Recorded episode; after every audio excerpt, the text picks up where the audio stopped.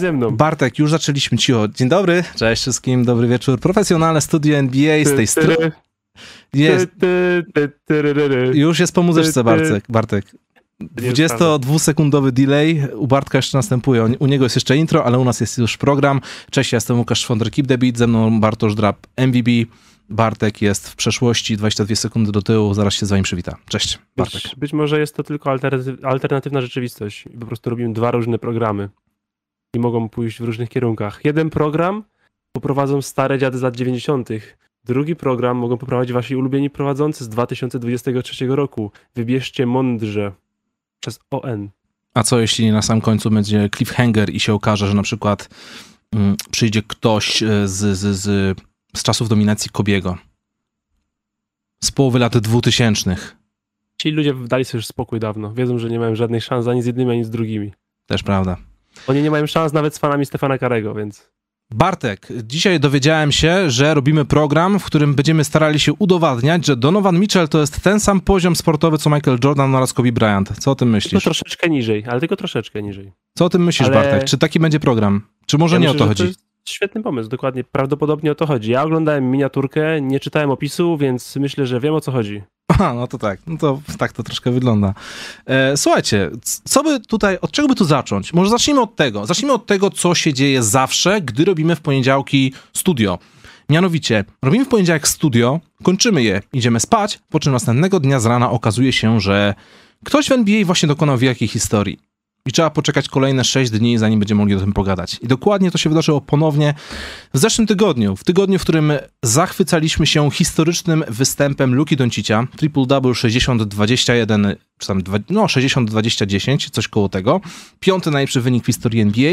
I następnego dnia okazało się, że to już nie jest 5. najlepszy wynik indywidualny w historii NBA, ponieważ Donovan Mitchell sypnął 71 punktów, zebrał 8 zbiórek oraz rozdał 11 piłek, 11 asyst i skoczył na 3. miejsce, jeśli chodzi o listę najlepszych indywidualnych występów.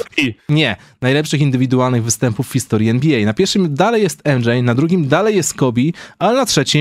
już nie ma Karla Malona czy Jamesa Hardena, już nie pamiętam. Na 3. jest Donovan Mitchell. I to jest na ten moment największa historia, mimo tego, że to się wydarzyło w zeszłym tygodniu. Musimy dzisiaj o tym trochę pogadać, ale nie tylko o tym. Będzie też troszkę o meczu gwiazd, o typach do meczu gwiazd, może nie aż tak do końca, ale trochę będzie. Będzie kącik najlepszych występów, będzie kącik cichych bohaterów, będzie kącik prywatnych pierdół z naszej strony, będzie kącik pięknego oświetlenia twarzy Bartka, który na wygnaniu wygląda bardziej pro niż u siebie na chacie. No jest tak trochę, spójrzcie. Jezus Maria, kogo ja miałem umieścić w kąciku cichych bohaterów? Miałem jakiś wspaniały typ. Ja powiem ci takie nazwisko, że zaraz padniesz. Jezus Maria, miałem sobie zanotować to i nie zanotowałem sobie tego. Ale jaja. Dobra, Łukasz, w związku z tym, że wszystko się dzieje z nocy w poniedziałku na wtorek, to proponuję pójść w trzeci alternatywny sposób i nie omawiać tego, co się działo tydzień temu, tylko zobaczyć, co się będzie dzisiaj działo w nocy, jakie mecze i przewidzieć, co się niesamowitego wydarzy z poniedziałku na wtorek. Ale no i już nas nie sponsoruje, Bartek. Czy będą to Sacramento Kings, czy Washington Wizards? Nie, Bartek. W meczu z Pelicans. Słuchajcie, najważniejszy temat na dziś. Taki już naprawdę... 55 punktów dzisiaj rzuci i będzie wow jutro. Taki już naprawdę najważniejszy. Z faktu, że Donovan Mitchell zrobił to, co zrobił, Luka Doncic zrobił to, co zrobił i generalnie wielu zawodników ostatnio robi naprawdę kosmiczne rzeczy.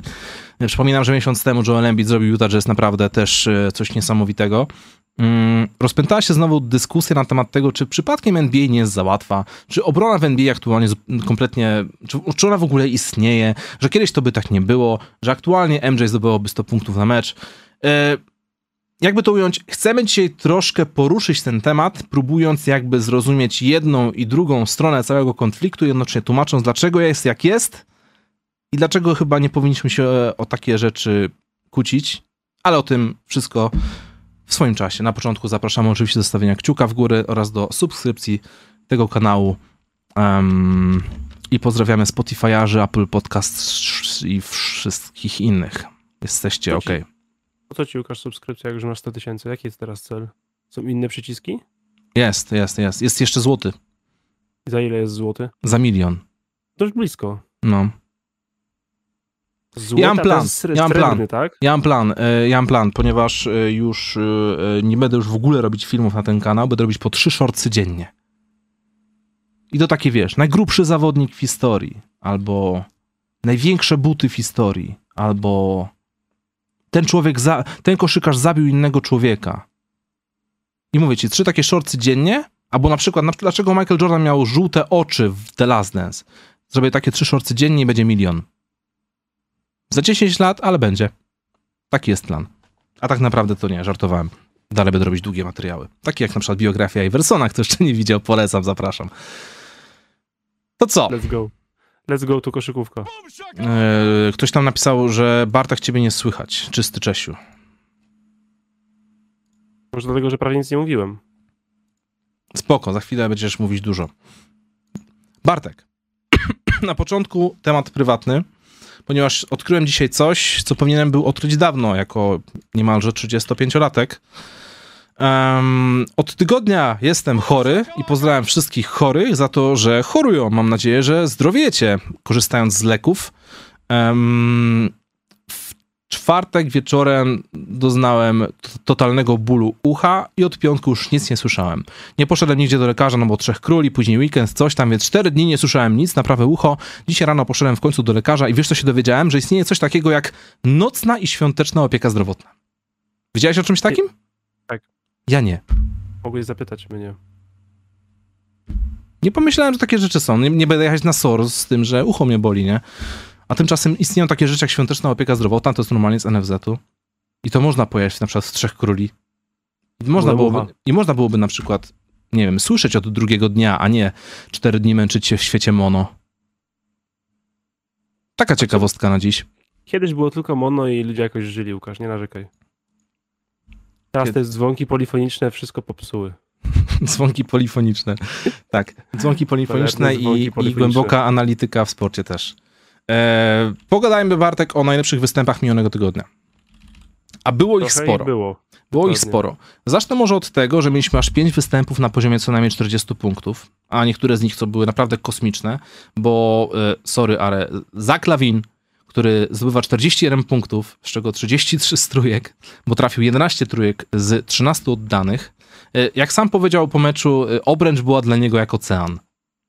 Gość był po prostu in the zone kompletnie. Zwycięstwo nad Philadelphia 76ers.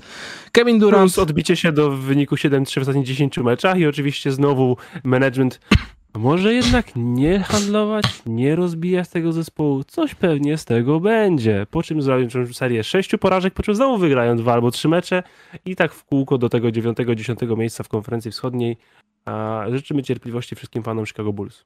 Ciekawostka, w tym samym meczu Nikola Vučević zrobił triple-double 19-18-10, co sprawia, że wrzucamy go na 3. miejsce w plebiscycie Nikoli Jokiców.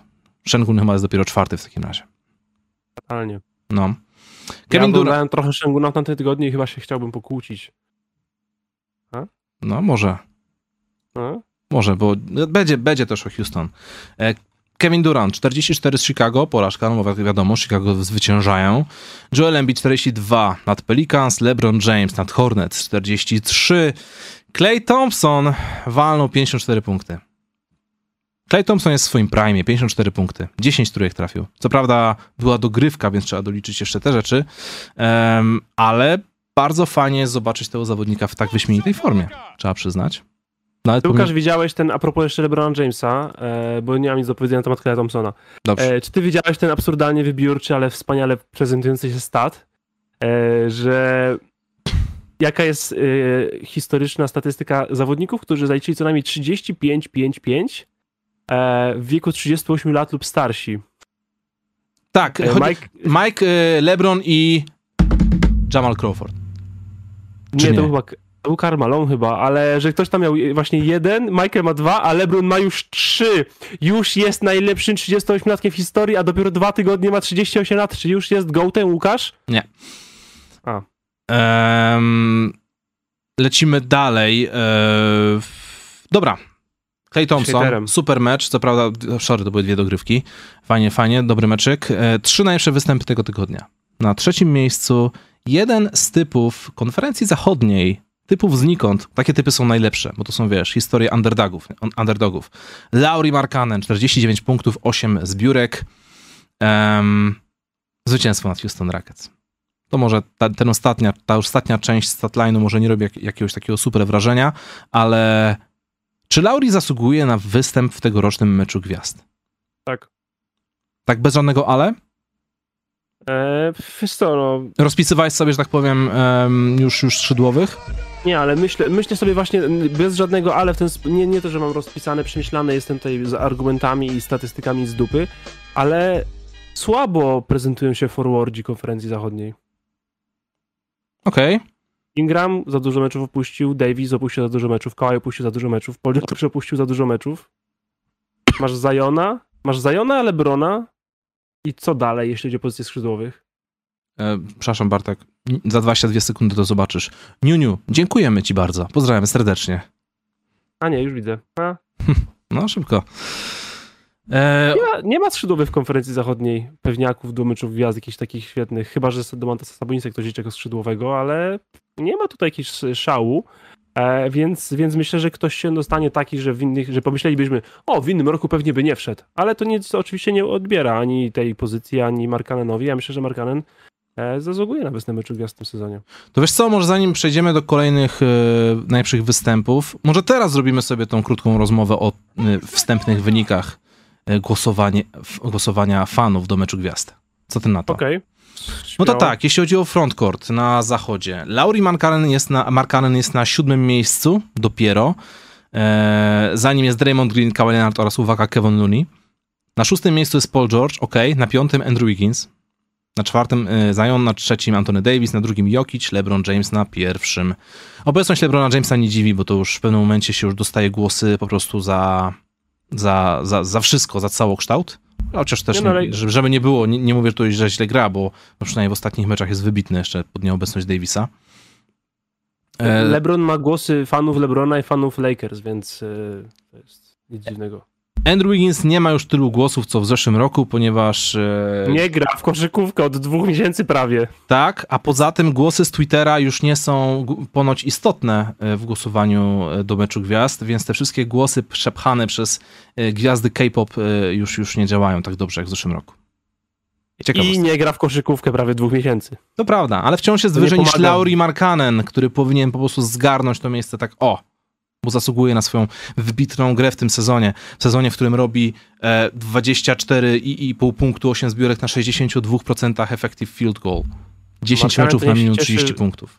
Markkanen niech się cieszy, że ma więcej głosów niż Austin Reeves i tyle. No i właśnie, no więc frontcourt. Powiedzmy, że 4 miejsca.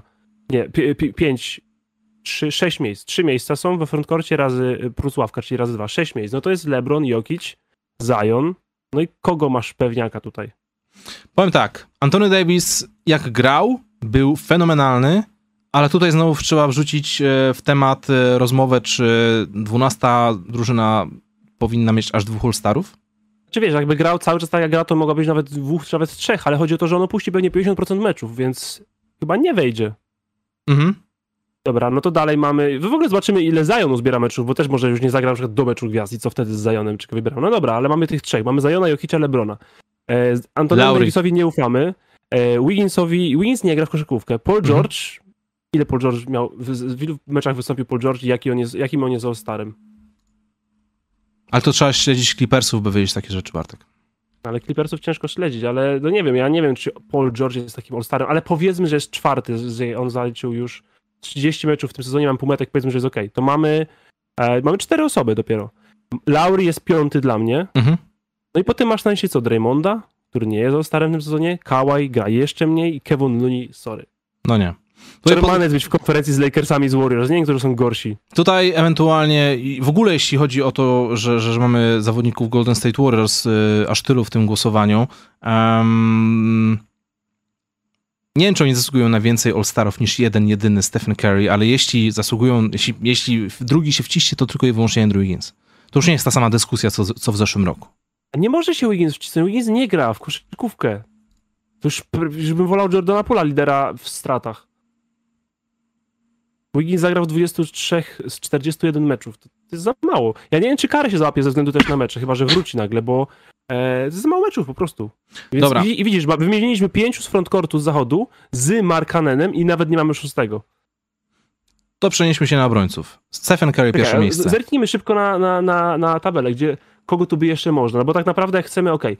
Denver Nuggets, forward Aaron Gordon, tak zapytania, Memphis Grizzlies, Pelicans inni niż Zion, Dallas, Sacramento, Domantas Sabonis, to jest szósty All-Star mój, Golden State Warriors, Clippers, Phoenix, Minnesota, proszę was, Portland, Jeremy Grant, czyli mamy z sześciu, mamy Domantasa, a siódmy, ósmy jest Jeremy Grant i Aaron Gordon, czyli generalnie prawie ten sam zawodnik.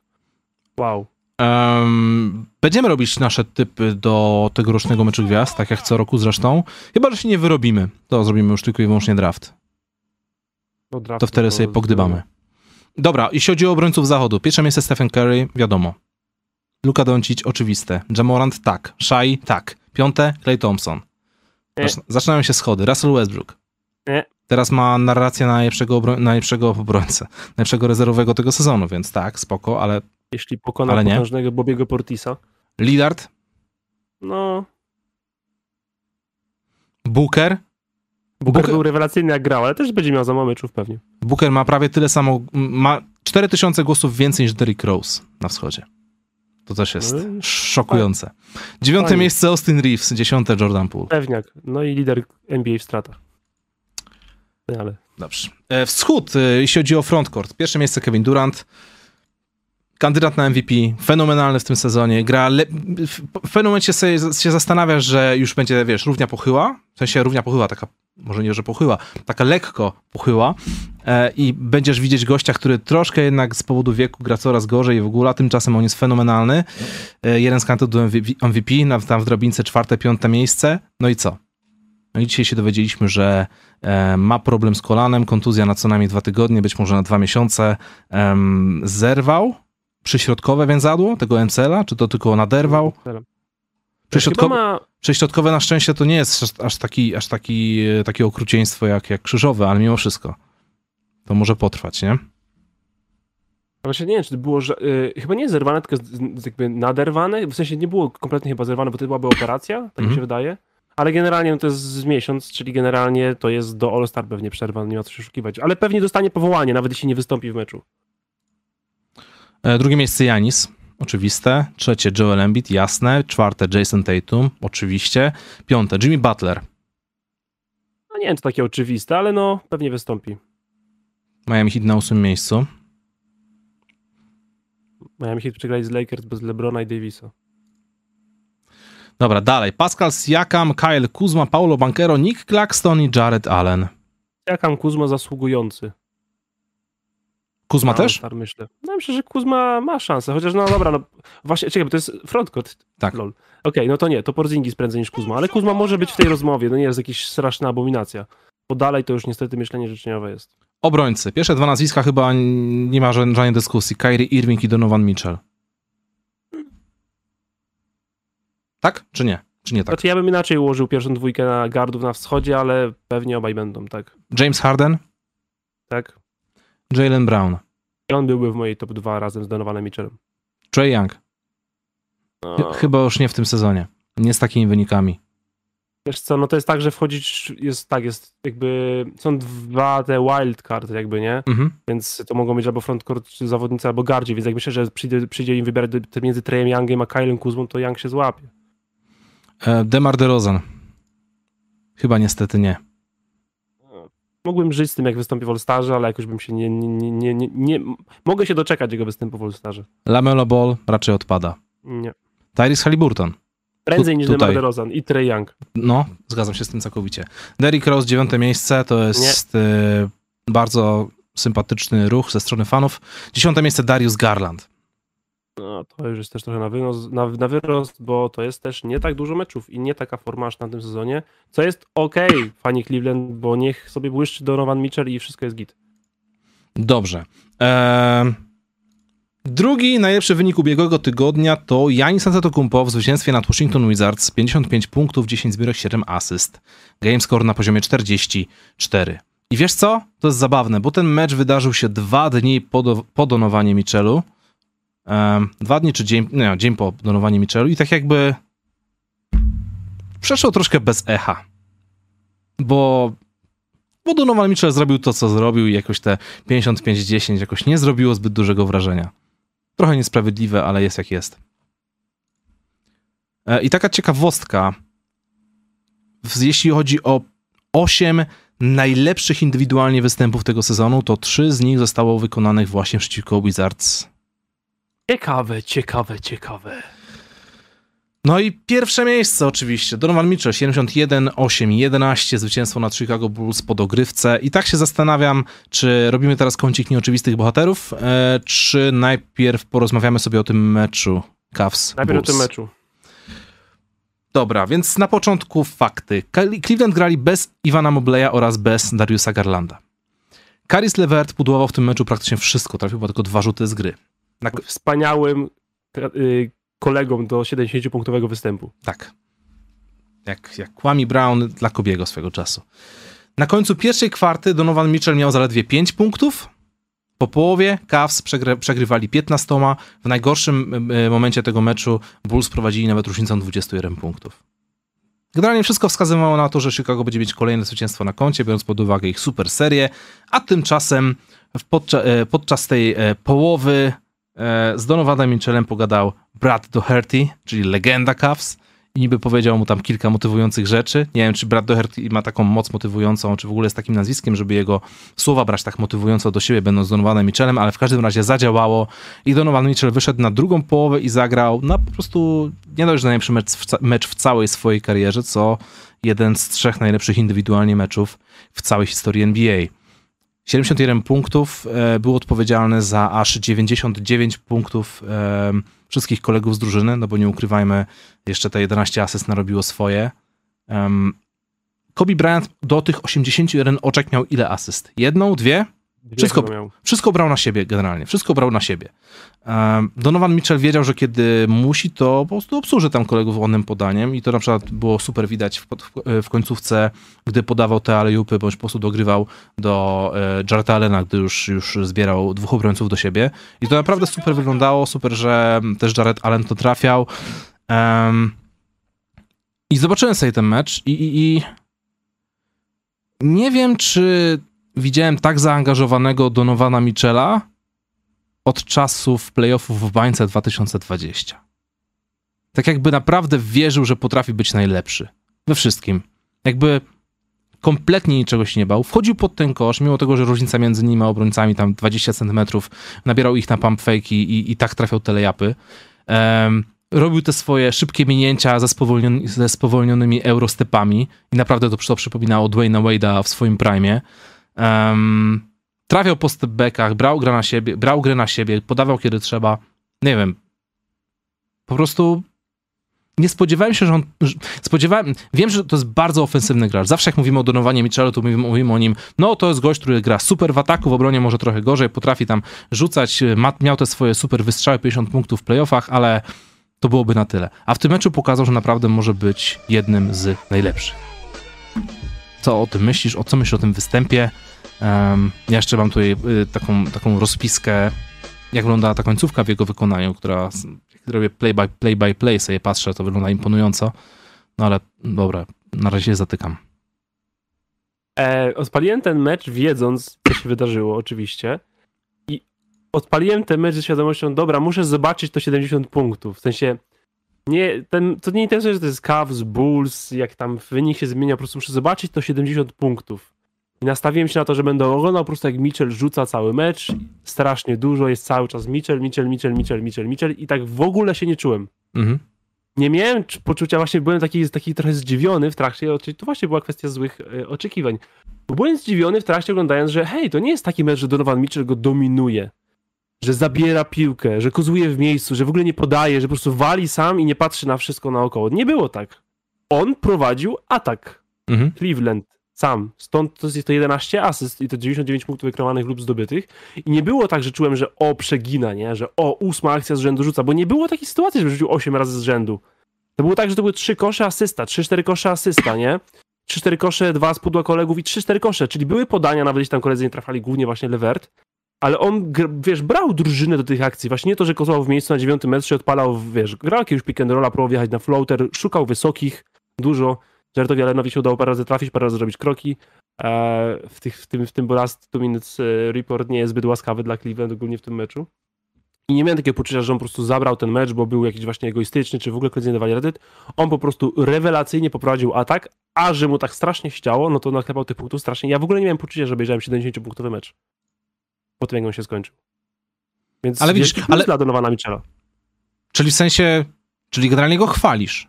Tak, strasznie go chwalę, że to nie było tak, że był ballhogiem i sypał punkty, żeby przysypać punkty jak Booker, tylko że on prowadził atak drużyny. Taki było jego zamierzenie, cel i tak grał. Grał jak rozgrywający, któremu przy okazji strasznie się działo, więc jak trzeba było zdobywać punkty, to je zdobywał. Kilka oczywiście hitchecków odpalił, ale jak jesteś już w 50 punktach, to masz prawo odpalić hitcheck, ale generalnie on szukał kolegów, myślał o kolegach i angażował kolegów do akcji, nawet jeśli nie rzucali w tych akcjach. Nie oddawali rzutów, ale byli w tych akcjach. A nie, że wiesz, tu macie rogi, tam se stójcie. A tak patrząc nie na efektywność, tylko właśnie to, co teraz mówisz, że nie widziałeś 70 punktów, tylko on po prostu świetnie prowadził atak tej drużyny. Czy wolisz taką formę dominacji, jaką zrobił Donovan Mitchell? Czyli po prostu prowadzenie ataku, 11 asyst, które i tak wyglądają kolosalnie przy tych 71 punktach. Czy raczej wolisz patrzeć na Kobiego Bryanta, który... Wiesz, Mojżesz, proszę się rozstąpić, gram teraz 1 na 1, bo trener nie chce mnie podwajać, więc teraz będę was cisnął wszystkich po kolei 1 na 1. Jaka forma dominacji w koszykówce bardziej ci odpowiada? Która według ciebie jest bardziej przyjemna dla odbiorcy? Wiesz, jestem fanboyem Kobiego, więc to jest trudne pytanie. Na pewno wolę tą 70 do Donovana Mitchella niż tą Bookera, nawet gdyby Booker by tamtą wygrał. Tamta mi się w ogóle nie podobała, nawet jeśli by wygrali ten mecz. Nie powiem, że wolę tą niż Kobiego Bryanta, ale jakbym był trenerem, to bym zdecydowanie wolał tą. Jakbym był scoutem, byłbym ekspertem, byłbym jakimś dziennikarzem, to jest lepsza 70 niż ta Kobiego Bryanta, ale ja wolę tą Kobiego, bo jestem po prostu fanboyem. Ale to jest lepsza koszykówka. Koszykówka. Tak. Niż tamta 81 Kobiego. Tamten był lepszy może scoring, lepszy zawodnik, lepszy indywidualnie, ale tu była lepsza koszykówka. No to super, koszykówka się zgadzamy z tym. Właśnie miałem zespołowym.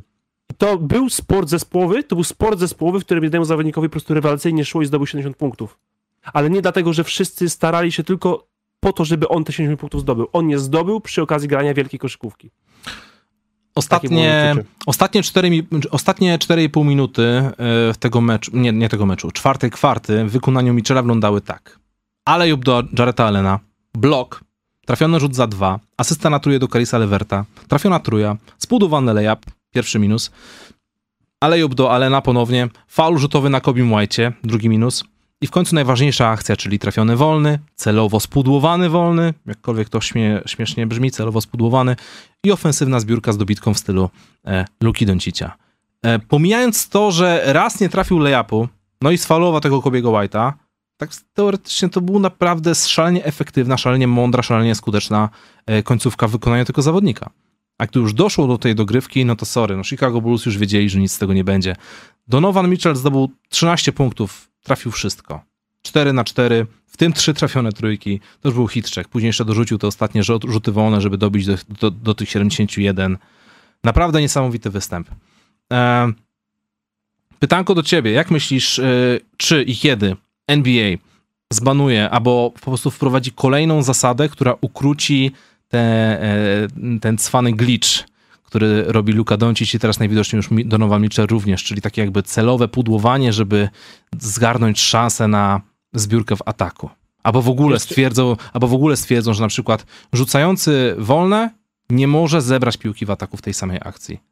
Czy NBA może wpaść na taki pomysł? Jeszcze, żeby podeprzeć to, co powiedzieliśmy wcześniej statystykami. Mitchell dał 12 rzutów mniej niż Kobe w tamtym meczu. 12 rzutów. To jest pół efektywność. Grania praktycznie. To raz, dwa. Nie trzeba nic zmieniać. Wystarczy robić jedną bardzo prostą rzecz. Egzekwować przepisy, które już istnieją. W sensie tam po prostu powinien zagwizdany być błąd Donovana Mitchella, bo jeśli by to zrobił, bo Luka to zrobił legalnie, tylko to było wspaniałe i ten.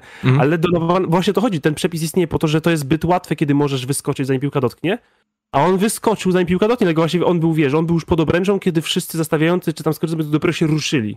To było niezgodne z przepisami. Tak. Tam jest zagrożony błąd, powinna mieć Chicago piłkę z boku i tyle. I wystarczy, żeby sędziowie zwracali na to uwagę i gwizdali to jako błąd i nie trzeba żadnej zmiany w przepisach. Mamy przepisy dobre do tego, właśnie mamy już przepis, który to blokuje, tylko trzeba po prostu egzekwować. Gwizdać, kiedy jest popełniany błąd. Tak, to prawda. Wyleciało mi to z głowy kompletnie. Jakoś tak wszyscy się zachwycali tym występem, że jakby ta rozpiska, ten błąd sędziowski jakoś przeszedł troszkę niezauważony. Tak, ale on wskoczył, tam piłka w ogóle, wiesz, on po prostu wskoczył po oddaniu rzutu od razu praktycznie. Tam był, to był ewidentny, to jest błąd sędziowski, to jest całkiem spory. Gra podkoszowa przy tej pseudo-walce o zbiórce po ostatnim rzucie Donovana Mitchella była troszkę takim teatrem. I to widać strasznie, kiedy wszyscy złapali się tych podkoszowych, zamiast jakby walczyć o zbiórkę, dzięki temu Donovan Mitchell został sam. Jego nikt nie przytrzymał, więc udało mu się wcisnąć między dwóch obrońców. Dzisiaj widziałem świetny film na YouTubie o Thinking Basketball, który między innymi pokazywał właśnie jak wyglądała ta akcja, jak ona mogła być w ogóle nawet wcześniej trenowana. I wiadomo, że to jest troszkę łód szczęścia, troszkę umiejętność trafienia w odpowiednie miejsce w obręczy, troszkę w ogóle prawa fizyki. Ale jednak jeśli jest to w miarę fajnie wyegzekwowane i robisz tą przestrzeń, że wszyscy walczą między sobą po to, żebyś ty mógł na trzeciego się wbić, złapać tę piłkę, kurczę, no to jest naprawdę naprawdę cwane rozwiązanie, bo żeby walczyć z biurem. I to jest coś, co można ćwiczyć, tak jak dokładnie powiedziałeś, bo to jest tak, oprócz tego, że sędziowie popełnili błąd, to Patrick Williams spieprzył zestawienie po prostu, bo to jest tak, że jak rzucasz, oddajesz rzut wolny, z jednej strony jest trzech zawodników, z jednej jest dwóch. Tych dwóch po obu stronach powinno się w teorii wzajemnie zneutralizować. I tak dokładnie się stało. Złapali się w pół centrzy, bo wszyscy w razie tam centrów i stanęli w miejscu. I ten trzeci zawodnik, obrońcy, który ma w teorii tą przewagę, czyli to był Patrick Williams w tej sytuacji, ma zastawić rzucającego. Donovan Mitchell sprytnie rzucił w tą stronę, gdzie nie ma tego zawodnika, gdzie jest ta luka, bo on tam skoczył w tą lukę. Ale wiesz, Patrick Williams ma krok przewagi i on zdążył doskoczyć do Donovana Mitchella, tylko on sobie doskoczył do niego i tak, wiesz, tego pseudo złapał, ale wcale go nie zastawił, patrzył na piłkę. Mógł to po prostu porządnie zastawić, bo to jest właśnie, to jest dokładnie przemyślany sposób, dlatego tam nie ma 6 zawodników, tylko jest właśnie 5, że właśnie jest troszeczkę tej luki z jednej strony, ale wciąż obrona ma jednego zawodnika więcej, żeby mógł zastawić, jeśli po prostu umiałby zastawiać, a Patrick Williams zdał dupy tutaj, tak samo jak sędziowie i tyle, i wskoczył, ale... Tak jak mówię, to jest skill, to jest wytrenowane i Donovan Mitchell to zrobił bardzo dobrze i sprytnie, bo mówię, rzucił tą piłkę, nie trafił w to wolne miejsce, nie właśnie w głowę Patricka Williamsa, gdzie by ją złapał, jakby go trafiła w głowę, tylko w drugą stronę, tak żeby zmusić go do wysiłku, którego on po prostu nie zrobił, no i nie zebrał piłki, a dalej już potoczyła się historia, nie? Wszyscy mówią o tych próbach, bo były wielkie rzuty, wielkie zbiórki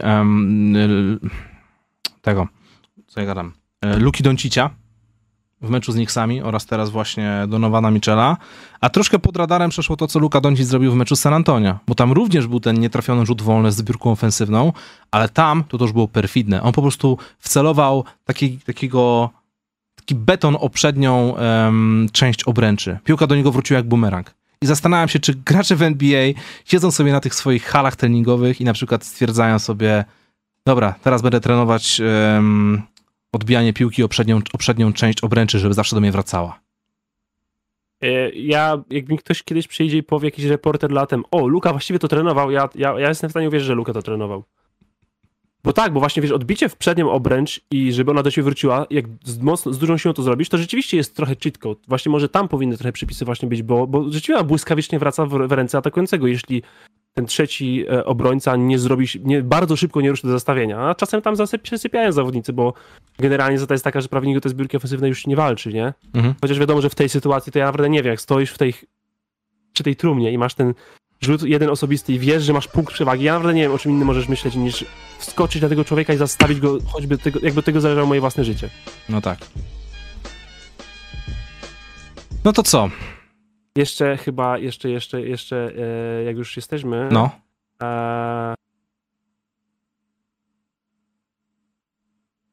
Okej, dobra, nic, kontynuujmy, przepraszam.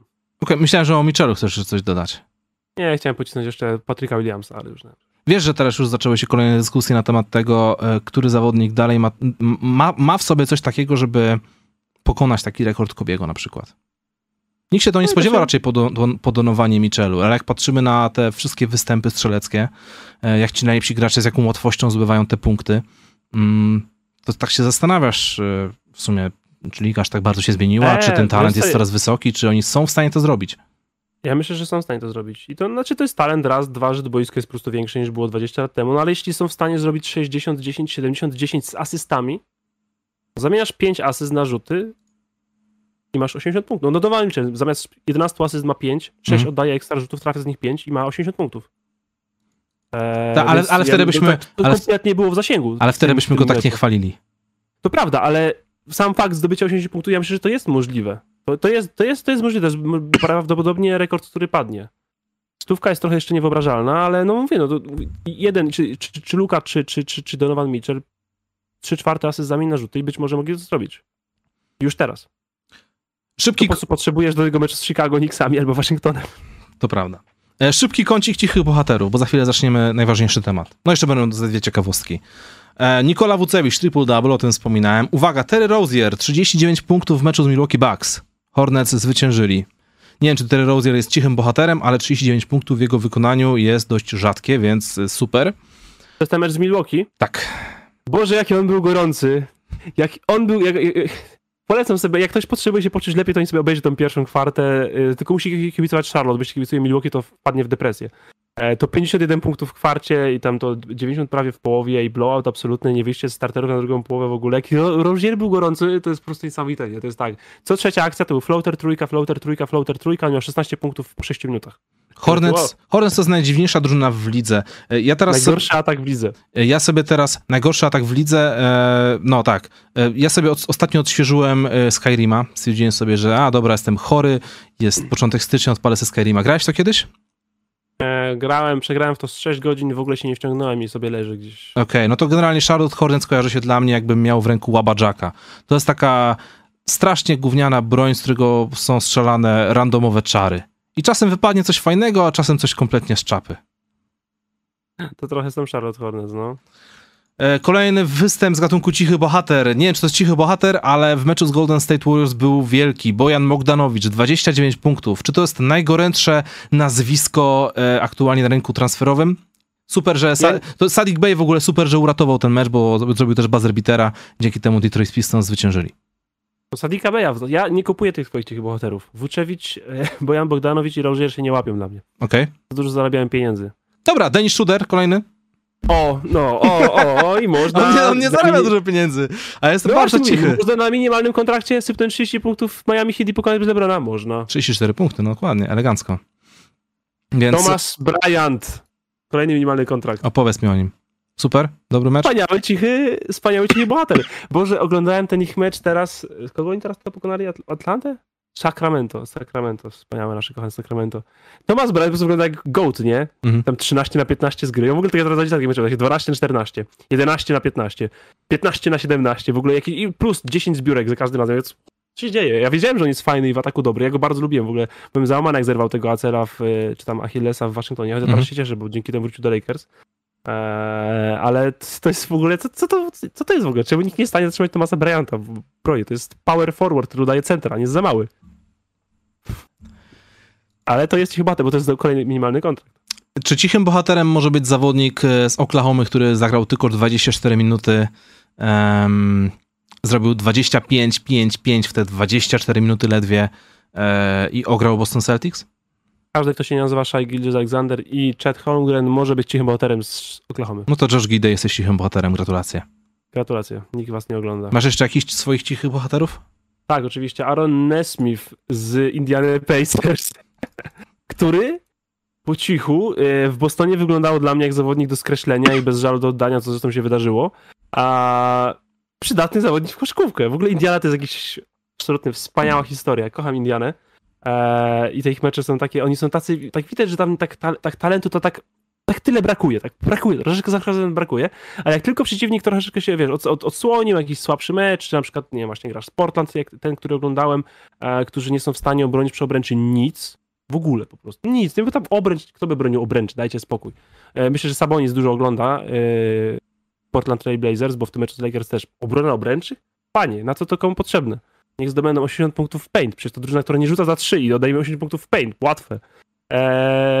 I w tej Indianie naprawdę ten Aaron Nesmith i troszeczkę playmakingu i obrona nawet niezła. Dużo atletyzmu wciąż, to jest młody zawodnik. Ja myślę, że to jest idealny, cichy bohater. Nie będzie pewnie okazji, żeby do niej pogadać przez kolejny rok. Chociaż może będę jeszcze oglądał trochę tej Indiany, no zobaczymy. Chciałem go tutaj wyróżnić. Mogę też zrobić kontrę, żeby nie było za cukierkowo. Chris Duarte był w tym meczu tak strasznie słaby, że naprawdę, jakbym go zdjął jako trener, to bym powiedział, że musimy pogadać po meczu i może zastanowimy się nad innymi ścieżkami kariery. Mam takie foldery na przykład. Może agent nieruchomości, Chris? Bo te koszykówki po tym meczu to naprawdę to było straszne. Straszne po prostu, okropna koszykówka. Czy Alperen Şengün może być cichym bohaterem? Czy jest za duży i za głośny i za dobrze gra? Może jest już za dobry. Dobra. No to z Houston nikt się nie łapie, bo reszta to jest dramat. Mhm. Nie oglądaj Houston Rockets, Łukasz. Jak ciekawie, dajcie kiedyś mieć powiedzieć. Ja widziałem w ten segment, który ostatnio był wszędzie puszczany właśnie na Twitterze.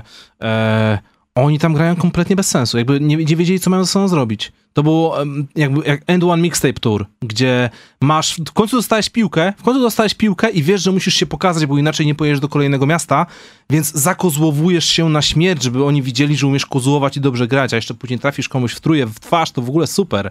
Tylko, że nie trafiasz i kończy się zegar. Bo to nie streetball, tu jest 24 sekundy sam.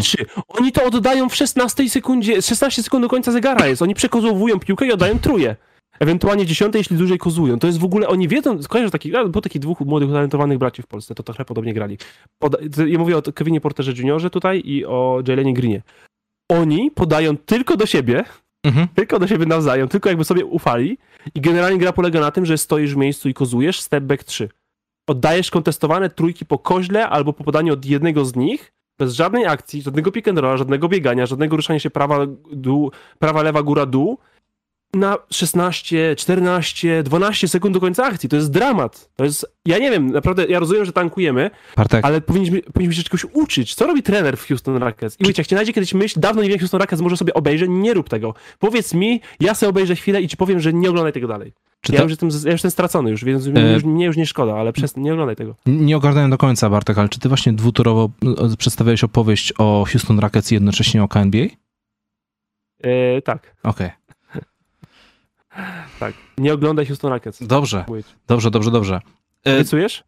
Nie. Obiecujesz mi, Łukasz? Nie, nie obiecuję. Milionom widzów tutaj przedstawisz się ładnie i powiesz, że nie obejrzysz Houston Rockets w najbliższej przyszłości? Słuchaj, mam dla ciebie smutną ciekawostkę, ponieważ już za kilka dni, 14 stycznia, będziemy mieć pierwszą rocznicę od ostatniego wyjścia Lonzo Balla na boisko. To kiepsko. No. Czy z Lonzo Balla coś będzie? Ja czytam te doniesienia o zdrowiu Lonzo Balla i ja się zastanawiam, czy tam nie mamy trochę takiego przypadku kolejnego Andrew Bynuma. Czyli w sensie niby chce, ale mam jakiś problem, który nie do końca jest zdiagnozowany, wszystko mnie boli, więc słuchajcie, musimy po prostu poczekać. Może wyzdrowieje, ale może jakby co to nie. Wiesz co, myślę, że może nie aż tak, ale bo teraz się boję, mam nadzieję, że aż tak nie będzie, że to nie będzie też kolejny Jonathan Isaac, bo może to będzie jeszcze na przykład rok, w sensie, że to może potrwać bardzo długo, ale ja myślę, że on wróci i będzie w miarę starym Lonzo, nawet jeśli nie osiągnie już prawdopodobnie pełni swojego potencjału, a szkoda, ale myślę, że znajdzie zatrudnienie w lidze w przeciwieństwie do takiego Andrew Bynuma, ponieważ Andrew Bynum troszeczkę jednak polegał na swojej fizyczności, nie ma co się oszukiwać. Lonzo Ball tego tak nie robi i o mój Boże, jaki jest deficyt prawdziwych rozgrywających w tej lidze, to ja nawet nie i wiesz, jakby Lonzo wrócił na 60% i byłby wolnym agentem, połowa ligi by go chciała. Tak, ale to troszkę smutno to brzmi, bo tak jakby o nim opowiadasz, to jest szalenie, to jest młody zawodnik. A rozmawiamy o nim troszkę w takim tonie, jakby miał być, nie wiem...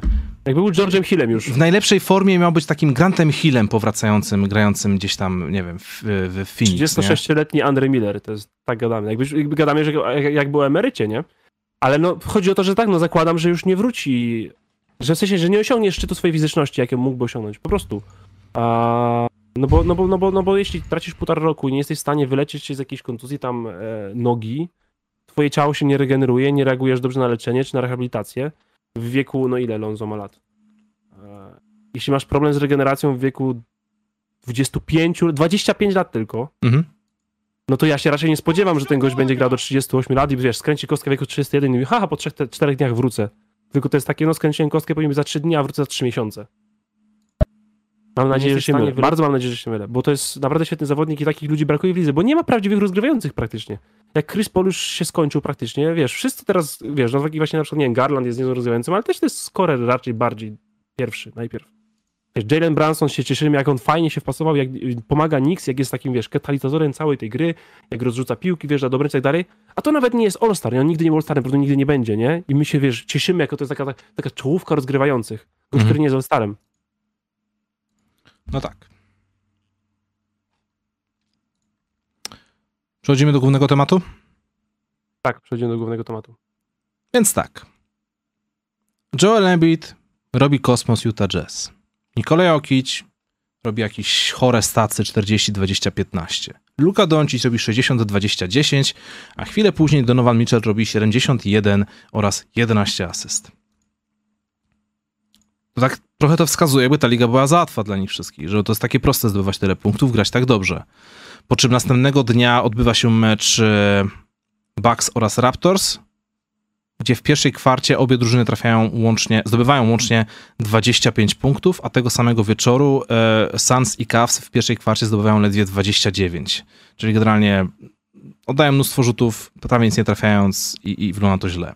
Powiedz mi, Bartek, bo rozgorzała się kolosalna dyskusja na temat tego, ponownie zresztą, na temat różnic między tym, jak wygląda NBA teraz, jak wygląda NBA kiedyś, gdzie kiedyś oczywiście mówimy tylko i wyłącznie o latach 90., bo w innych dekadach koszykówki, jak wiadomo ona nie istniała. Na co bardzo sprawnie i bardzo fajnie odpowiedział Wooden, pozdrawiamy go serdecznie, który na Twitterze napisał bardzo długą nitkę wyjaśniającą w dość taki prosty, statystyczny, taki nawet suchy sposób, żeby nie można było nawet za bardzo z tym dyskutować, no bo jak można dyskutować z liczbami, prawda?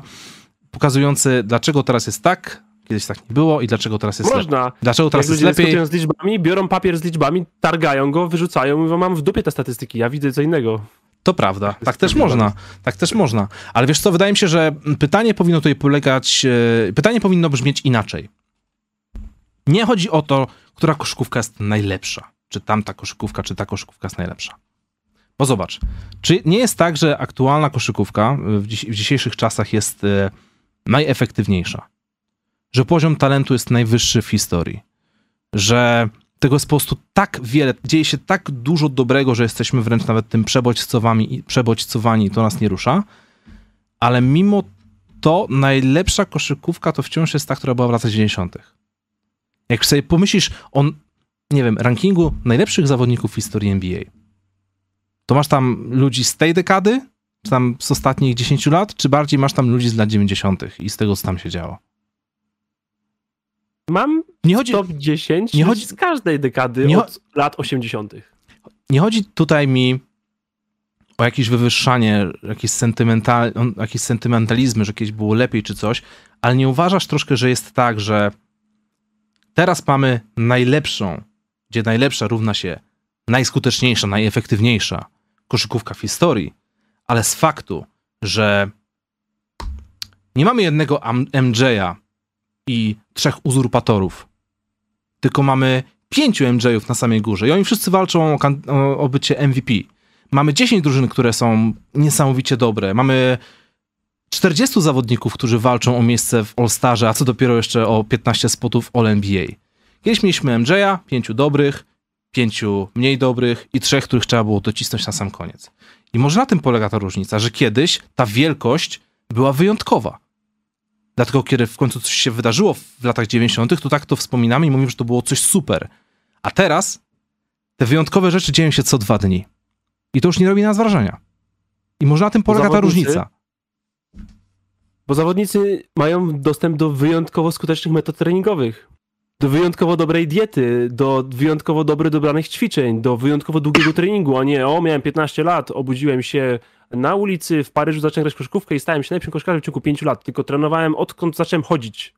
Więc miałem trochę więcej czasu na poznanie koszykówki i ta koszykówka jest lepsza w ten sposób, że ludzie lepiej rzucają kiedykolwiek, lepiej kozują niż... I to nie to, że najlepszy kozujący jest lepszy niż lepszy kozujący kiedyś. Mhm. Przeciętny kozujący jest dużo lepiej niż przeciętny kozujący sprzed 20 lat. Tak. Przeciętnie rzucający jest dużo lepszy niż przeciętnie rzucający sprzed 20 lat. Koszykówka jest bardziej efektywna i do wszystkich drużyn, bo przez to, że rzucamy lepiej i z dalszej odległości, powiększyło się boisko. Po prostu. Boisko jest tak samo szerokie jak było, ale kiedyś graliśmy w obrębie tych 6,5-7 metrów i nic się nie działo między tym linią połowy a tą 7 metrów. Nic się nie działo. A teraz tą drużynę, no okej, Stephen Curry jest tutaj wyjątkiem, absolutnym prekursorem, ale o to, że Golden State Warriors grają atak na przestrzeni 9,5 metrów. Bo tam zaczyna się takie, wiesz, prawdziwe, wiesz, na ogiętych nogach, na zabisie, obrona, tam się zaczyna, na 9,5 metra, tam się zaczyna obrona, a nie stoisz sobie na 7 metrze i czekasz, aż ktoś do ciebie dokozuje, żeby zagrać pick and roll na 4 metrze, jak Ben Simmons grał z Joelem Embidem jeszcze kilka lat temu, wszyscy mówili, jaki to archaizm, nie da się na to patrzeć, bo nie ma spacingu. Mhm. A Luka Doncic sobie gra pick and roll na 9 metrze. I jak zginiesz trochę na tym screenie nawet tego Dwighta Powella, który nie jest jakimś dobrym wysokim, to i tak jesteś udupiony, bo Luka już jest rozpędzony w stronę kosza, a jest dopiero na 7,5 metra, ale już może rzucać. Mhm. I idzie na ciebie na 4x4, czyli w sumie mam większe boisko i mniej zawodników, bo mam za plecami już dwóch, prawie na połowie mam tych dwóch zawodników i idę grać atak na was, na większym boisku, na mniej zawodników, czyli jest łatwiej w ten sposób, bo byłem tak dobry, jestem tak dobry, że muszą mnie kryć tam, że jak mi tam ktoś zginie na screenie, to hej, mamy tutaj tak dużo miejsca, nie? A jak stoimy wszyscy w paint, w 5, nawet jeśli zawalą pika i zrobimy jakiś tam screen czy coś, to kolejny obrońca jest na wyciągnięcie ręki właściwie. A jakbyś się odniósł do tego, że wiele osób twierdzi, że w dzisiejszych czasach obrona po prostu jest o wiele gorsza niż była kiedyś.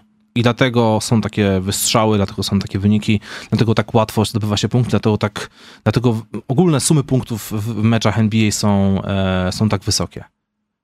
Ja nie myślę, że ja znam tę odpowiedź, tylko chciałem wiedzieć, jakie ty masz zdanie na ten temat.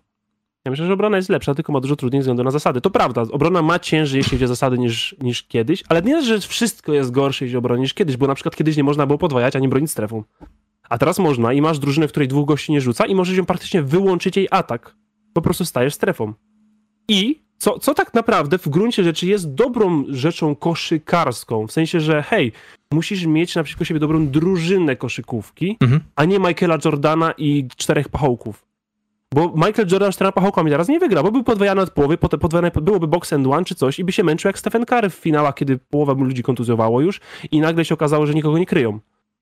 Wiesz, męczyłby się jak to biedny Memphis Grizzlies w serii z Golden State, kiedy nagle powiedział, a Andrew Bogut kryje dzisiaj... Jak się nazywa ten...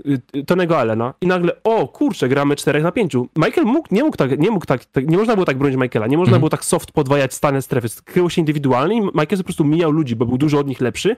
Czy nawet to się działo też w latach 80. Po prostu sobie, wiesz, James Worthy potrafi sobie mijać ludzi w Game 7 finałów, dostać MVP, po prostu 1 na 1 rypie swojego gościa, który jest akurat słabym obrońcą i nikt nie może prawie pomóc. Więc na przykład w ten sposób zasady obronne są trochę lepsze, ale to jest raczej mniejszość. Większość zasad obrony pogorszyła się dla obrony, ale największym problemem jest po prostu to, że boisko jest większe. No, bronisz to samo na kilku metrach kwadratowych więcej, więc jest trudniej. Po prostu. Okej. Okay. Jakie jeszcze są pytania, na które można byłoby odpowiedzieć? Powiem ci tak, wiesz co, bo ja sobie tu zrobiłem po prostu taką listę notatek i tak sobie już myślę, żeby już nie zacząć obiecywać, że kiedyś powstanie materiał na ten temat, ale jak już wiem, ja już nie obiecuję niczego. Ale chciałbym to tak fajnie wytłumaczyć, bo słuchaj, mi naprawdę nigdy nie chodziło o udowadnianie tego, czy w dzisiejszych czasach koszykówka jest lepsza, czy NBA się przyjemniej ogląda, czy coś, bo ja też czasem jestem przebodźcowany. Pamiętam, jak kilka miesięcy temu się spotkałem z ziomkiem i obejrzeliśmy sobie finały Houston Rockets versus Orlando Magic. I szczerze mówiąc, spodziewałem się, że po latach będę oglądał to jak archaizm, a oglądało się to naprawdę fenomenalnie dobrze. Mimo tego, że to były finały sprzed 27 lat, nie? Tylko widzisz, zawsze kiedy chcemy dać coś w kontrze do tego, żeby jakby udowodnić, że nasze jest lepsze od czyjegoś, przedstawiamy to, co było najlepsze z naszego. Zapominając o tym, że za tym najlepszym naszym jest tona rzeczy, których po prostu nie dało się oglądać, które były słabe, nieskuteczne, paskudne i... Grało Miami Heat z New York Knicks i kończyli 78-79 i było więcej fauli niż celnych rzutów z gry. No na przykład. 5 lat ser. No i wiesz... I nie dało się tego oglądać. I jakby nie da się tutaj tego wyjaśnić, bo... Widzisz, straciłem wątek tutaj kompletnie. Ja muszę po prostu materiał na ten temat. Muszę zrobić na ten temat materiał. Nigdy nie byłem dobry na freestylu z wypowiadaniem takich myśli. Bartek, zrobisz ze mną taki materiał? Ja myślę, że jak masz dużo notatek, to nie potrzebujesz mi wcale, żeby ten materiał... Okej. Okay. A czy jesteś osobą, która się jakby opowiada za czymś? Wiesz co, ja im jestem starszy, tym bardziej się opowiadam za tą i widzę, że to jest chyba jakiś taki trochę trend, w sensie jest wznoszący ten trend, że coraz więcej ludzi tak mówi, żeby nie porównywać epok, bo to jest nie fair, nie da się tego zrobić dobrze, w sensie ludzie byli wielcy w swoich epokach i ci najwięksi byliby więksi zawsze, w sensie Wilt Chamberlain teraz w NBA byłby wielki, bezdyskusyjnie, Michael Jordan byłby wielki zawsze, bezdyskusyjnie. Ale Los Angeles Lakers 72-73 prawdopodobnie nie wygrali w finałach z Golden State Warriors 2016 roku, nie? To są też takie właśnie rzeczy, te takie idealizowanie tych starych rzeczy, tak właśnie mówisz, o, wyciągamy finały z 90 roku i porównujemy je z meczem Charlotte-Washington. Albo tam, o którym mówiliśmy przed meczem, to Toronto. Tak, bo to porównywanie się kończy właśnie na rzucaniem nazwiska Michaela Jordana, Chicago Bulls, czy, nie wiem, Charlesa Barkleya, zapominając o tym, że w meczach gwiazd grali wówczas takie asy jak, nie wiem, Vin Baker, jak Kevin Willis, czy Detlef Schrempf. Dokładnie. I też na przykład teraz... Gdzie w tym momencie musisz naprawdę się zastanawiać, że nie wiem, kurczę, no, że Zach LaVine nie wejdzie do meczu gwiazd, że Shai Gilgeous-Alexander nie wchodził do meczu gwiazd. Wiesz, to są wybitni gracze, ale po prostu nie ma na to miejsca, bo aktualnie mamy kilkudziesięciu wybitnych graczy, podczas dyftery był MJ, Carmelo, Charles Barkley, Hakeem Olajuwon i reszta. Gdzie w pewnym momencie się zastanawiasz, że... Mówimy, że Trae Young się nie powinien załapać, gość zdobył 27,5 punktu na mecz. No na przykład. I na tym polega ten problem, że jakby jako całokształt dzisiejsza NBA po prostu prezentuje się o wiele lepiej pod możliwie każdym względem, ale mimo to tamta NBA była bardziej magiczna, jeśli już używamy takiego słownictwa, dlatego, bo wtedy, gdy coś się działo, wtedy, gdy ktoś był wielki, to naprawdę był wielki. Teraz każdego można ze wszystkimi porównywać, bo po prostu talentu jest tak dużo. Wtedy Michael Jordan był bogiem, teraz LeBron James, możesz mówić, że jest najlepszy i w ogóle 50% komentarzy będzie negatywnych. Wiesz, masz Kevina Duranta, masz Janisa, Nikolę Jokicia, Stephena Curry'ego.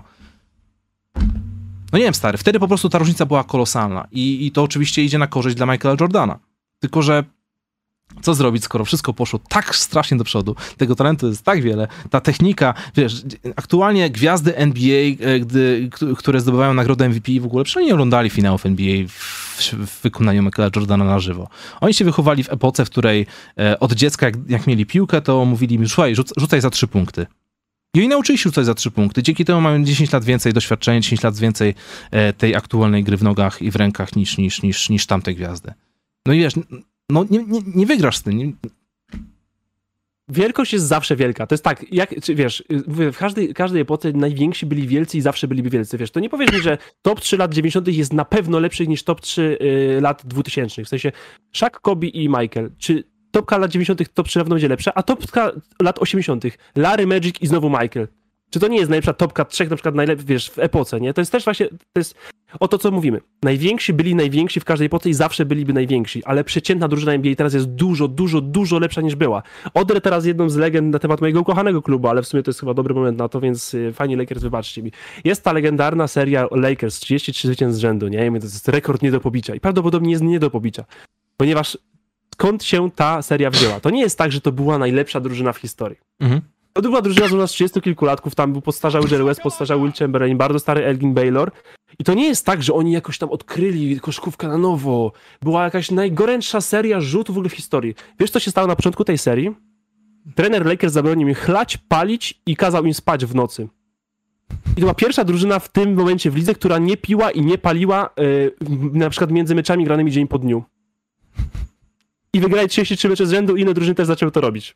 No tak, a teraz wszyscy tak robią, bo tak się po prostu żyje. Wszyscy wiedzą, jaka jest dietetyka, wszyscy wiedzą, co trzeba robić i wszyscy to robią. Właśnie o to chodzi, nie? Że Charlotte Hornets też mają najlepszą dietetykę. Dają tak samo dobrą jak Golden State Warriors. Może płacą za nią trochę mniej lub więcej, lub, wiesz, troszkę jest pewnie różnic, ale to nie jest tak, że tylko jedna drużyna odkryła sekret, co powinno się jeść. Nagle zaczynają jeść tylko kurczaka, że mi wygrają 20 meczów z rzędu.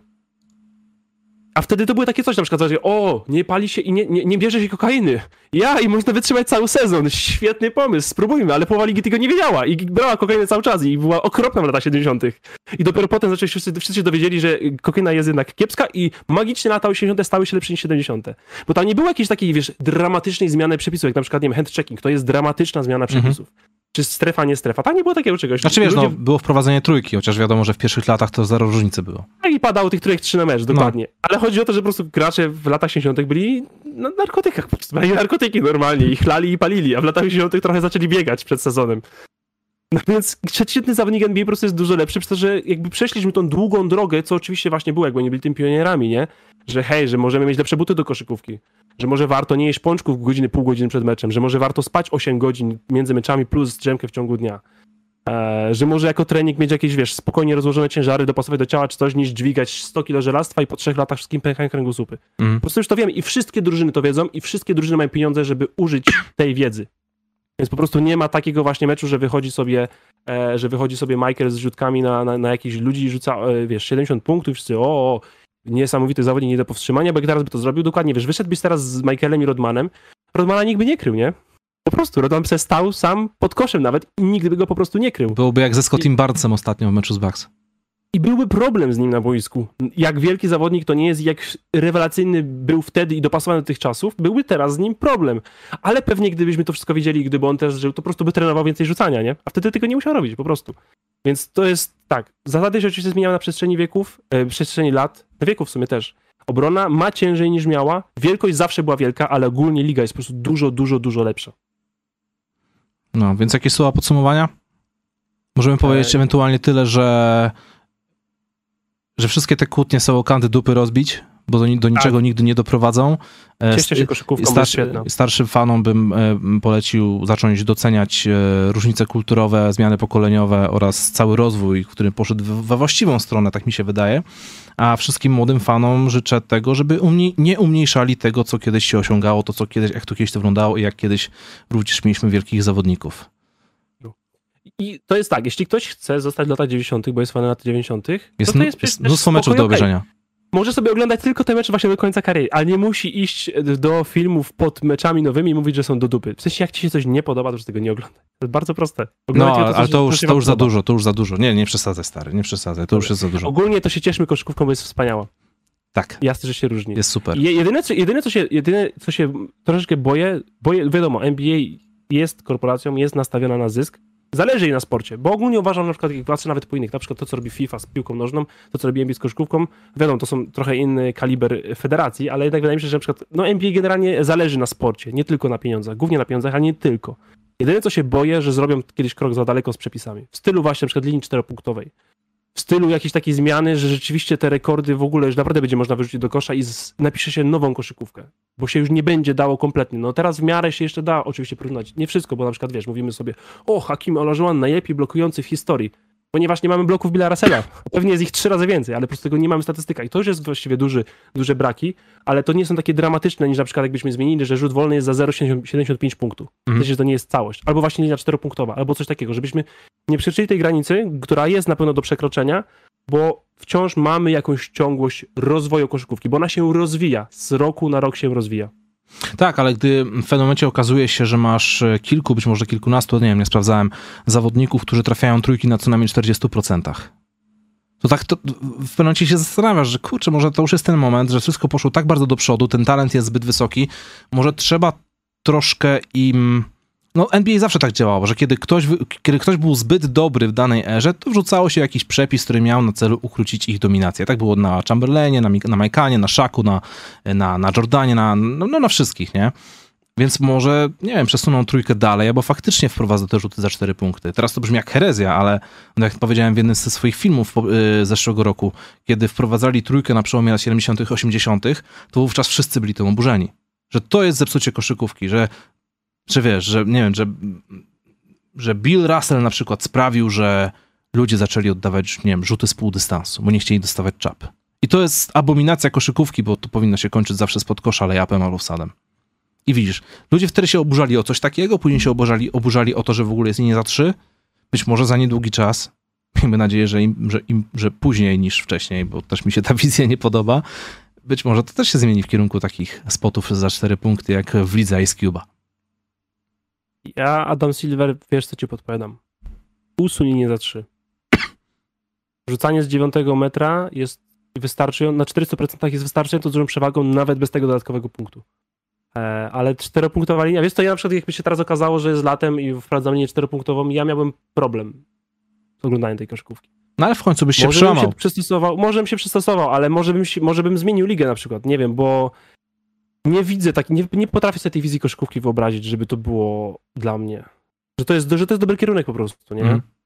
Bardzo bym nie chciał, żeby to się kiedykolwiek stało. Bardzo nie chciałbym, żeby to kiedykolwiek stało, więc raczej ewolucja niż rewolucja.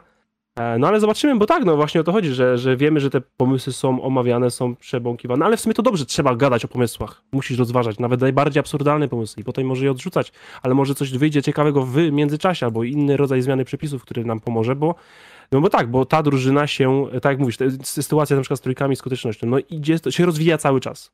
Nie wiemy, czy się na przykład stanie, może za 3 lata może stanie, może uznamy, że nie ma nic złego, ale może będzie się rozwijać i rzeczywiście coś trzeba będzie z tym zrobić. I to może być zmiana położenia linii, dołożenia nowej linii, a może właśnie jakieś inne przepisy obrony, na przykład hej, hand checking na trójce. Zmyślam teraz, to jest głupi przepis, ale coś da się zrobić innego niż tylko te takie właśnie rewolucyjne, wiesz, zawalanie sufitu podłogi, zrywanie płytek sprzed 300 lat. Drajkanen Wuko napisał na czacie bardzo fajne pytanie, że teraz wielu chce stać się legendą. Czy w dzisiejszych czasach można stać się jeszcze legendą? I właśnie to jest chyba to sedno, że kiedyś jak byłeś wybitny, stawałeś się legendą, to się stawałeś legendą, bo byłeś jedyny. Teraz ta kompetytywność, ta rywalizacja między zawodnikami wybitnymi jest tak pospolita, bo tych zawodników jest tak wiele, że ciężko jest. Ciężko jest teraz stać się kimś. Nawet jak patrzysz na LeBrona Jamesa, to pomijając to, że oczywiście zdobył to mistrzostwo w 2020 roku, to jakby jego wielkość aktualnie polega na długowieczności, a nie na wynikach. Prawda? Ale jest człowiekiem z tej epoki i wpychamy go do top 2. Tak. Cały czas. Ale czy będziemy mieć takiego zawodnika, którego też będziemy kiedyś chcieli w przyszłości dopchać tam do tych top 2, top 3? A jak Nikola Jokic w przyszłym roku zdobędzie 4. MVP z rzędu? No wiesz, z całym szacunkiem, no, wciąż bez pierścieni mistrzowskich daleko nie zajdziesz. To prawda, ale to już jest jakieś podwalina i właśnie o to chodzi, nie? Że właśnie to, że jesteśmy teraz na schyłku kariery LeBrona i zaczynamy rzeczywiście go jakoś tym top, nie wiem, co najmniej 5 powiedzmy pozycjonować, bo to jest końcówka kariery, ale widzimy, wiesz, mamy kilku zawodników, o których myślimy, że mają szansę gdzieś się tam zakręcić, powiedzmy w top 20, 15, może 10, nie? Mhm. Wiesz, mamy Janisa, mamy Lukę, mamy Stephena Curry'ego, KD, Kawhi, być może ten pociąg odjechał przez kontuzję na przykład tylko i wyłącznie. Ale 2-3 lata temu to była całkiem realna perspektywa i wciąż nie jest absolutnie wykluczona. Więc to nie jest tak, że wiesz, że wiemy, że mamy bardzo fajne gwiazdy, ale nikt z nich nie będzie największy. I wiesz, mówię, Luka, Janis, wiesz, nie mają 27 lat jeszcze. Chyba, no może Janis już ma, może to przesadziłem, ale to nie są, wiesz, starzy zawodnicy, nie? Przecież właśnie to, wiesz, Nikola Jokic jak zdobędzie teraz to 3. MVP, to będzie, wiesz, czy jest 2 zawodników, czy tam 3, którzy mają 3 MVP z rzędu i on będzie 3 albo 4. Tak. To jest początek. Oczywiście musi wygrać potem jeszcze kilka tytułów, musi zrobić też inne rzeczy, ale to jest jakaś podwalina, to nie jest tak, że na przykład patrzymy i mówimy, no żaden center nie dorówna statystycznie żadnemu z wielkich. Żaden nie będzie tak dobry jak Markkanen, jak Shaq, jak Robertson, jak Hakim. Nie mówimy tak. Mamy Embida i Jokicza, o których myślimy, że hej, mogą być absolutną czołówką centrów w historii. Jest długa droga przed nimi, ale nie jest to niemożliwe, a nie wiemy, bo są za młodzi jeszcze. Więc ja myślę, że oczywiście ciężej, tylko nie chcę powiedzieć, jest ciężej, bo teraz nie ma tak, że jest ktoś jedną twarzą ligi, jest najważniejszy, jeden nie ma nikogo naokoło niego. Jest wielka rywalizacja, jest masa świetnych zawodników, ale myślę, że da się wciąż. Oczywiście jest trudniej, ale da się wciąż. Przechodzimy do kolejnego tematu. Bartek, czy oglądałeś może dokument Shaka na HBO? Nie obejrzałem dokumentu Shaka. Będę się cię teraz o to pytał przez pół roku. Wiesz o tym? Na HBO? Tak. 4-odcinkowy. Wiesz, jakbym miał internet, to może bym obejrzał, ale... Nie, tam ja tylko powiem, zacznę od końca. To nie jest żaden spoiler, bo to jest historia Shaka po prostu, którą wszyscy znamy. Na końcu Szak powiedział zdanie, które mnie bardzo poruszyło. Było takie proste, oczywiste, ale jednak trafne, że bycie miłym nic nie kosztuje. I tak chyba troszkę pokazuje, podsumowuje karierę Szaka, bo ilu jest zawodników, którzy po zakończeniu swojej kariery gdzieś może nie, że odchodzą w zapomnienie, bo ciężko jest tutaj zapomnienie, jak jesteś kilkukrotnym mistrzem NBA, MVP i w ogóle, prawda? Ale jednak w pewnym momencie się łapią na tym, że już są tylko zapraszani do podcastów, niektórzy tylko są już tacy stetryczali, narzekali, że kiedyś to było i w ogóle. A tymczasem Szak sprawił, że przez to, że jest taki właśnie miły dla innych, otwarty, zawsze uśmiechnięty, się wygłupia, jakby dalej miał, wiesz, 19 lat. To jest człowiek biznesu, on jest wszędzie, on występuje w każdej reklamie, po prostu w każdej branży. Cały czas hostuje Inside the NBA, jest w tym świetny, występuje w jakichś teledyskach, jest DJ-em, który gra taką muzykę trochę techno, trochę dubstep, nie wiem jaka to jest. Słuchałem sobie ostatnio na Spotify, to po prostu sieka, nie? W 2011 takiej muzyki słuchałem, pamiętam swojego czasu. I tak wiesz, i tak sobie pomyślałem, że ten dokument trochę był jakby podróżą po całej karierze, życiu Shaquilla O'Neala, ale troszkę też taką reklamą pokazującą, że hej, dalej tu jestem, dalej jestem istotny w tej branży, tak tylko wam przypomnę. Tak to odebrałem przynajmniej. Tak, bo to właśnie o to chodzi. No, na przykład jak chcesz występować w reklamach, to nie możesz się kojarzyć negatywnie. Nie możesz obrażać dziennikarzy co drugiej i fanów w co trzecim meczu. A gdzieś to chyba w jakimś polskim portalu czytałem, że Shaq jest midasem po prostu obecnych czasów, bo czego on się nie dotnie, to zawsze mu dobrze wychodzi, każdy go kocha, wszędzie gdzie idzie to jest sukces, w co nie zainwestuje to mu wychodzi, wszystko zamienia w złoto po prostu, czego się dotnie, ale tak, różnie dlatego, że jest spoko gościem. Tak. I ma masę tych takich dobrych historii, jakieś to wiesz, ja też kiedyś siedziałem sobie na YouTubie, właśnie przeglądałem shorts i mam bańkę powiedzmy koszykarską w shortsach na YouTubie na moim koncie i wpadł właśnie jakąś taką szakową trochę i tam wiesz, to drugi z nich było o tym, że Szak był w supermarkecie i kupił komuś rower, albo zrobił komuś zakupy, albo wziął jakąś rodzinę, wziął ich na obiad, nie? Mhm. Ale to się nie wzięło znikąd, no po prostu to robi. Nie robi to tylko po to, że nagra tego shortsa, bo zrobił to 20 lat temu, nie? Po prostu robi to od czasu do czasu, więc ma te historie. To nie jest właśnie, nie trzeba ich naginać, nie trzeba, wiesz, zabierać kamery i o, patrz, Szak, tu jest kot, właśnie go włożyliśmy, zdejmij go z drzewka. Tylko to się po prostu dzieje w jego życiu od czasu do czasu, bo na przykład coś to opowiada, ale nie ma tego nagrania na przykład. Jakieś takie, wiesz, i wychodzi to w miarę naturalnie i jakby właśnie wiemy o tym, że to jest tak dużo ludzi, tak dużo różnych czasów i miejsc, że raczej ufamy, że to się rzeczywiście dzieje, że Szak jest tego typu gościem. Tak. To jest super w nim właśnie. Dobrze, więc jakby co, to sobie polecam obejrzeć, ale z góry mówię, że jako dokument, jeśli jesteś takimi fanami koszykówki, którzy raczej wiedzą, co się wydarzyło w historii, jak wyglądała kariera Szaka, zbyt wiele nowego się tam nie dowiecie, jak to chyba zresztą w takich dokumentach bywa. Fajny jest sposób podania, jest dużo ciekawych wypowiedzi, dużo takich, że tak powiem, jednostronnych narracji, że w sensie nawet jak Szak zrobił coś złego, to zawsze miał super wytłumaczenie, że tak naprawdę nie zrobił nic złego. I jest jedna rzecz, która mi się w tym dokumencie strasznie nie podobała, bo ja osobiście o czasie w Lakers czy o Miami Heat to już naczytałem się, nasłuchałem się wszystkiego, bo chociażby w tej książce Szak bez cenzury tego było mnóstwo, dokumentów było mnóstwo, ale te ostatnie lata, to odcinanie kuponów, Cavs, Celtics, Suns, o tym nie znajdziecie nic. Szak to po prostu zbył. Wspominał to tak negatywnie, bo akurat to tłumaczył, że przechodził przez ciężki okres w życiu i zaczął po prostu, że przy okazji był w tych drużynach i tyle. Więc jeśli chcecie się dowiedzieć więcej na ten temat, to sorry, ale nie z tego dokumentu. A szkoda, bo pamiętam do dzisiaj konferencję prasową, jak Shaq przychodzi do Cleveland Cavaliers. Jak tak buńczucznie zapowiedział w stosunku do LeBrona Jamesa, że win a ring for the king. Tak mówił o LeBronie. Tak było. I tak się wiesz... Spodziewaliśmy czegoś wielkiego, że to będzie coś, wiesz, fajnego, fajna historia, wielka historia. No niestety nie. Ja bym chciał z chęcią posłuchać, co tam się wydarzyło wewnątrz, no cóż. No one cares, najwidoczniej. Miałem się musiał zrobić jakiś dziennikarz, który nie boi się bardzo podpaść. A wielcy gracze nie chcą gadać o swoich gorszych chwilach. The Last Dance nie ma nic o Waszyngtonie. No i żaden dziennikarz ESPN czy The Athletic nie obrazi gościa, który hostuje Inside NBA. No tak. Po prostu, wiesz, no, ktoś musiał naprawdę mieć wywalone i mieć super też dojścia, żeby coś takiego zrobić. Musiał zrobić to samo, a na pewno w tym dokumencie Szak miał jakąś tam opinię, więc no, wiemy, co było z The Last Dance. Przechodzimy do donatów? Do donatów. Okej. Okay. Były ze 2 donaty w zeszłym tygodniu, wiesz, które wleciały jakoś na sam koniec odcinka, więc już ich nie przeczytaliśmy.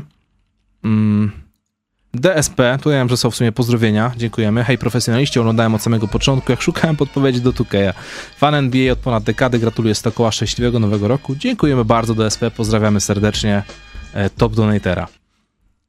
Angelo, nie wiem czy zdążę, ale najwyżej w przyszłym tygodniu przeczytacie. Dokładnie tak się teraz dzieje.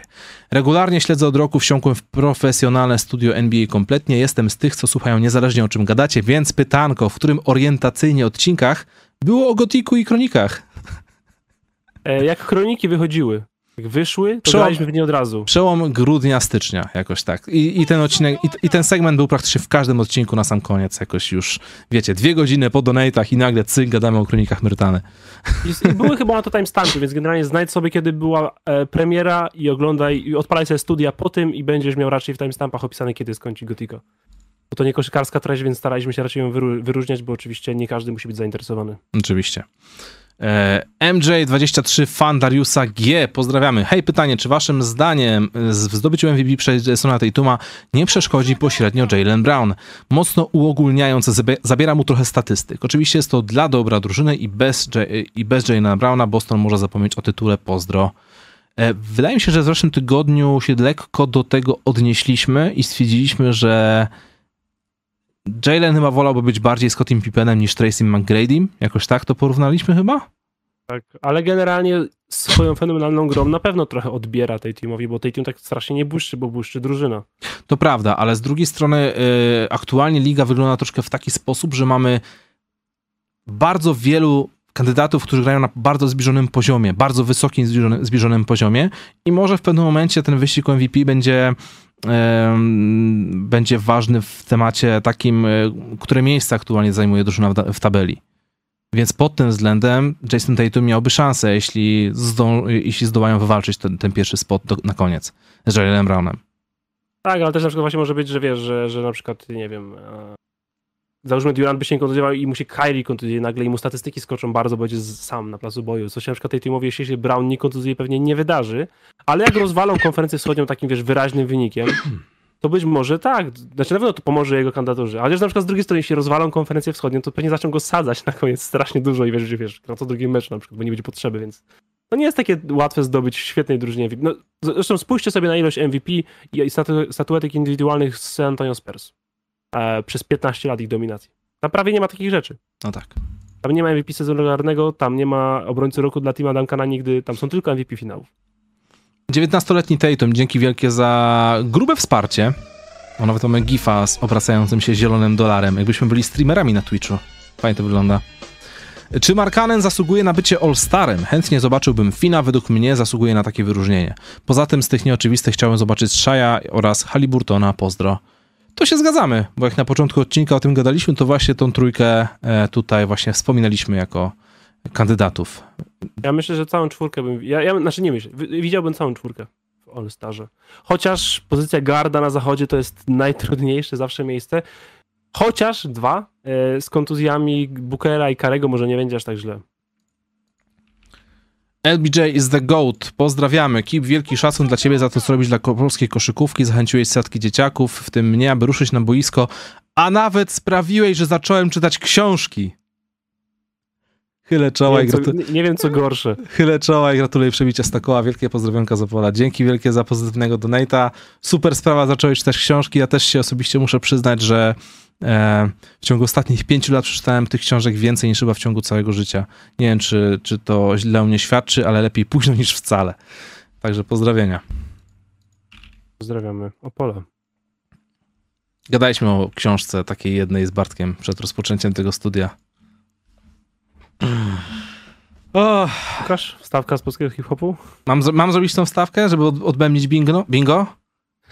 Nie, już wspomnieliśmy. Myślę, że to się już liczy jako do binga. Tylko, że powiedzieliśmy wstawka z polskiego hip-hopu. To się powinno już liczyć. Czytam książkę o legendzie wytwórni RRX z polskiego rapu, tam z przełomu lat 90. oraz 2000. Jestem w połowie i ciężko mi się to czyta. Nie będę ukrywał, że mi się to czyta ciężko.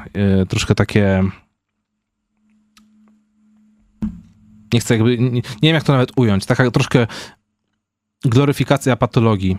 I mimo 25 lat na karku więcej, nie dostrzega się tego, że to jednak nie było takie do końca super fajne i... ciężko się doczyta. Szanuję, że doczytujesz, Łukasz, naprawdę. No doczytuję, bo wiesz, ja generalnie wychowałem się na polskim rapie. Mój brat zawsze mi puszczał, wiesz, te wszystkie kawałki Molesty, Wzgórze Japa 3, te początki, Paktofonika, Slams Attack i TD, wszystko, wiesz...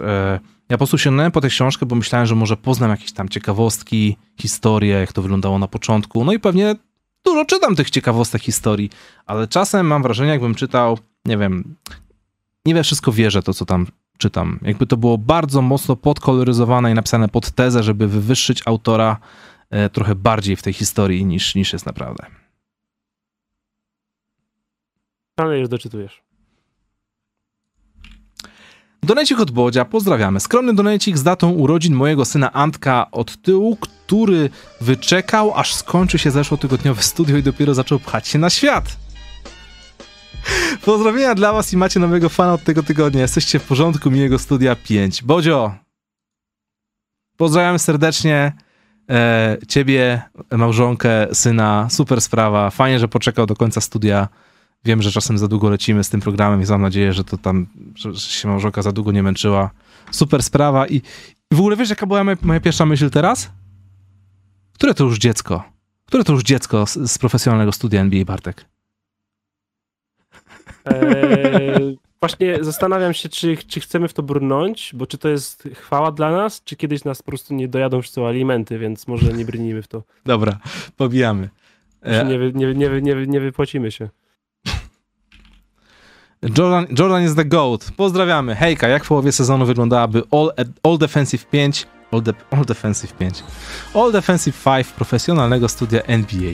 Myślę, że wasze wybory zaciekawią nie tylko mnie. Parę nazwisk jest oczywistych, ale na niektórych pozycjach brak jednoznacznych liderów. Pozdro dla was i widzów. Dziękujemy za pytanko, pozdrawiamy. Bartek, czy w All Defensive 5 znajduje się Rudy Gobert?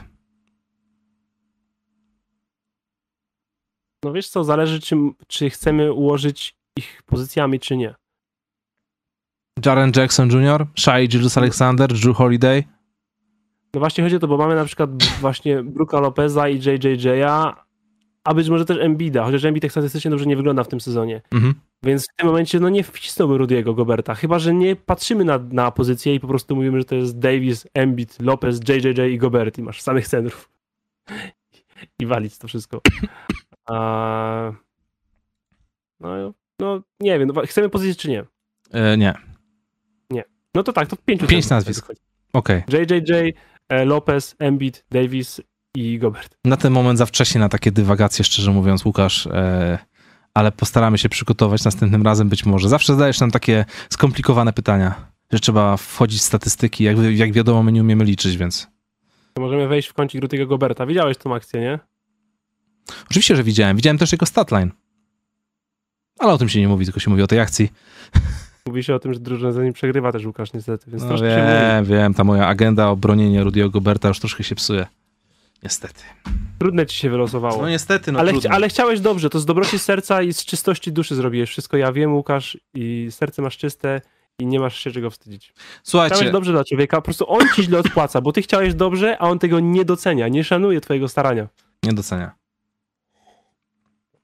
Kolejne pytanie jest od Tom23. Pozdrawiamy. Cześć. Mistrz Golden State gra tak, jakby kształcił młodzież w oczekiwaniu na play-offy. To, że zagrają w finale ligi, to imo niemal pewne. Czy waszym zdaniem w drodze do tytułu nie przydałby im się jeszcze solidny rim protector i dlaczego Miles Turner? Pozdrawiam. To brzmi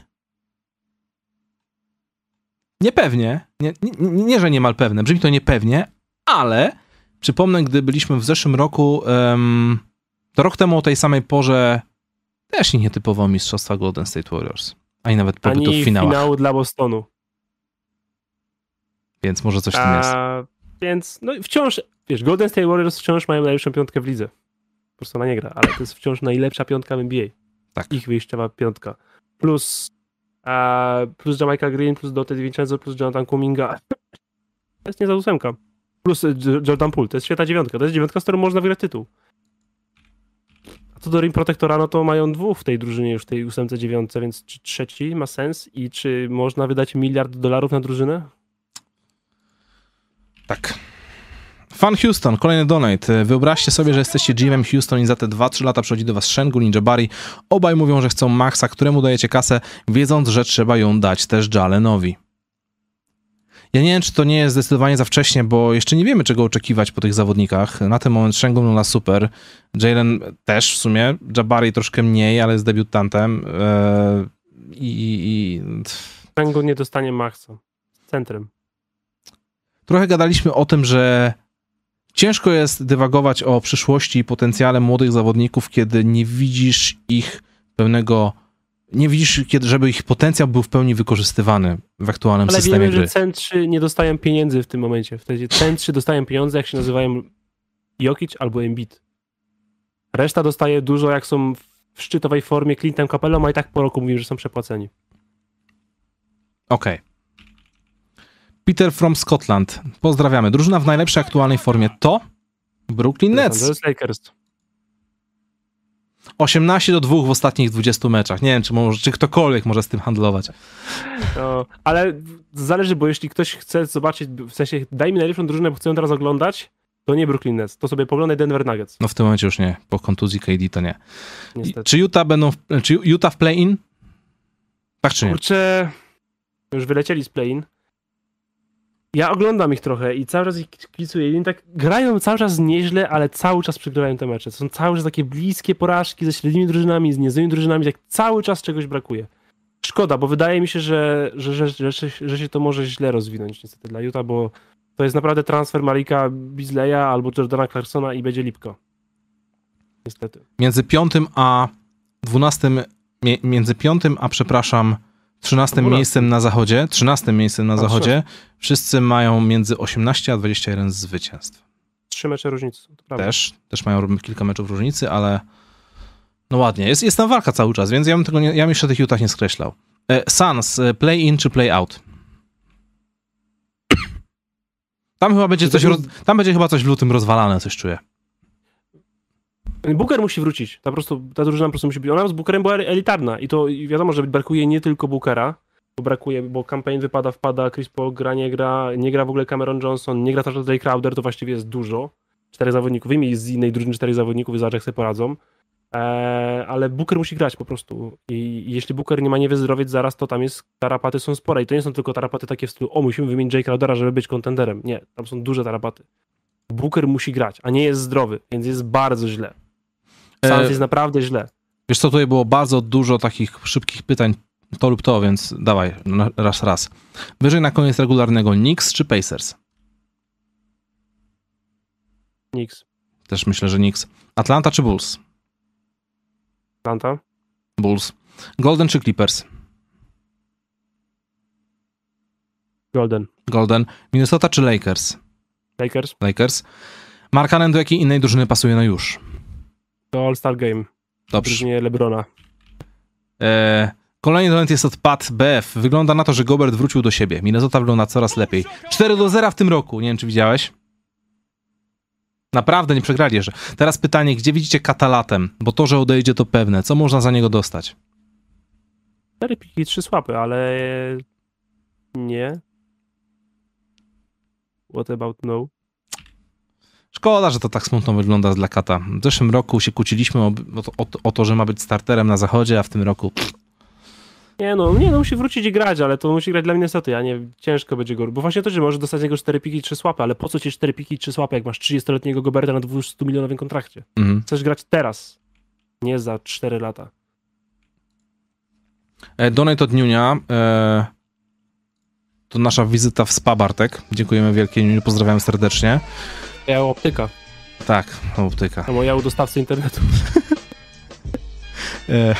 Okulary mi się zepsuły i są sklejone superglue, nie mogę ich już składać. Taka ciekawostka. Na tym polega żart. Ja się przeprowadziłem do mieszkania, w którym nie ma internetu. To żart numer 2.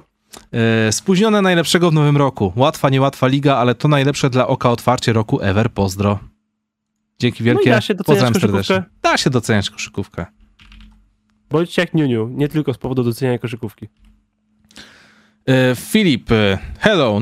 No i koniec przygody Kemba Walkera w Dallas. Czy po tym nieudanym eksperymencie powinni szukać trade'u, żeby znaleźć kogoś, kim miał być Kemba, a może spróbować z innym wolnym agentem? Kto by najbardziej pasował do takiej roli w Dallas? Z tym Kembą Walkerem chciałbym wierzyć, że dzięki temu, że wiesz, wszedł, zrobił te 30 ileś punktów, był profesjonalny, trenował i w ogóle, że ten stunt z Mavericks jakby sprawi, że ktoś może przychylnie na niego spojrzeć, że okej, on potrafi być profesjonalistą, może też z nim spróbujemy. Ja myślę, że to był dobry moment dla niego, w sensie, że się fajnie pokazał lidze, po prostu Dallas uznał, że nie, że to też trochę kiepsko wygląda z drugiej strony, bo powiedzieli nie, bo chcemy grać więcej Jadenem Hardym i McKinleyem Wrightem czwartym. Prawda? Ale nie, ja myślę, że się świetnie pokazał Kemba, jeśli chodzi o szansę na kolejny angaż. Szczególnie teraz wchodzą 10-dniówki znowu, więc ja myślę, że ktoś zaryzykuje. To jest jakaś, wiesz, to jest kwestia tego, że się w jakiejś drużynie kontuzuje rozgrywający i ktoś mu da pewnie szansę. A czy kogoś Dallas tam będą jeszcze szukać? Bo to w sumie o to chodziło w tym pytaniu. Dallas szuka tylko drugiej dużej ryby. W sensie drugiej gwiazdy. Średnie ruchy za średnie ruchy ich raczej nie interesują, bo to ich nie uratuje. Pytanko do ciebie takie na szybko, na ten. Christian Wood. Czy po trade deadline dalej będzie zawodnikiem Dallas Mavericks? Ja myślę, że zaoferują to przedłużenie dwuletnie. Ja też mam taką nadzieję. Bo to będzie znowu jakby przyznanie się do błędu i kompletny brak ciągłości i znowu kombinowanie co dalej. Plus kompletna porażka, no bo on jest wolnym agentem, jeśli go nie przedłużysz i nie wymienisz, a do jakichś dobrze graczy nie wymienisz, no bo handlujesz z tym kontraktem i cię odejdzie w lato za nic i rok po roku stracisz jednego z najlepszych wolnych agentów, to jest katastrofa. Kolejny donate jest od Matseona, pozdrawiamy serdecznie. Jest kilka pytań, więc będę je czytać po kolei. Pierwsze, czy Pelicans i Memphis mają to w tym roku? Mają spore szanse mieć. Memphis myślę, że ma. Mają spore szanse mieć. Jak ci, rok jak temu Grizzlies tego nie mieli, nie? Rok temu Grizzlies na przykład tego nie mieli, a teraz wydają się jakby mieli to mieć, a Pelicans muszą mieć zdrowie. A jak nie, to czy Pelicans nie powinni pytać niejakiego Prestiego, czy Ingram za Shaya brzmi ok? Plus coś tam jeszcze. Czy to byłoby do zrobienia? No pewnie by w było, tym sezonie? Ja bym chciał zobaczyć najpierw Ingrama z tą drużyną, bo nie widzieliśmy dobrej drużyny Pelicans z Ingramem. Ta dobra drużyna Pelicans nie miała Ingrama kompletnie. Propozycja dla Brooklynu, Joe Harris za Portela. Za mało. Joe Harris za kogo? Za Jakoba Purtela. Purtle. Za mało. Spurs są dwa pierwsze piki za niego w ogóle. Można spytać, chociaż a gość wypełni tą lukę jak ulał. Zdecydowanie za mało. Ja nie wiem, czy Jakob nie jest w tym momencie ich najlepszym assetem do wymiany. Najistotniejszym. Czy nie jest jednym z najlepszych ludzi dostępnych na rynku wymian. Bo chodzi o to, że teraz jest tak, przez to, że jest play-in, mamy bardziej kompetytywny sezon regularny, co jest plusem, ale jeśli chodzi o rynek wymian, jest gorzej, bo nikt nie chce oddawać zawodników, każdy chce brać. W sensie wszystkie drużyny, co są w play-in, myślą, no dobierzemy jednego gościa, będziemy w play-offach. Więc kto sprzedaje zawodników? Detroit, Charlotte, Orlando. I to są same drużyny, które też tam nie mają jakichś nie wiadomo szalonych zawodników. Nie wszyscy czekają aż Toronto albo Bulls pękną, bo tam będzie kilku zawodników dostępnych w wymianie, a tak to nie masz. No kogo możesz kogo możesz teraz najlepszego wymienić? Właśnie być może jako Apertla. Mhm. Nikt nie oddaje zawodników, po prostu. Eric Gordon? Boże, ile można. Einstein. Pozdrawiamy. Wszystkiego dobrego w nowym roku, chłopaki. Czy nie irytuje was kierunek, w którym idzie podejście do zasad koszykówki w NBA aktualnie? Codziennie oglądam highlighty, które wrzuca w oficjalny kanał NBA na Insta. 90% filmików, które wrzucają, to travel plus carry, czyli niesiona.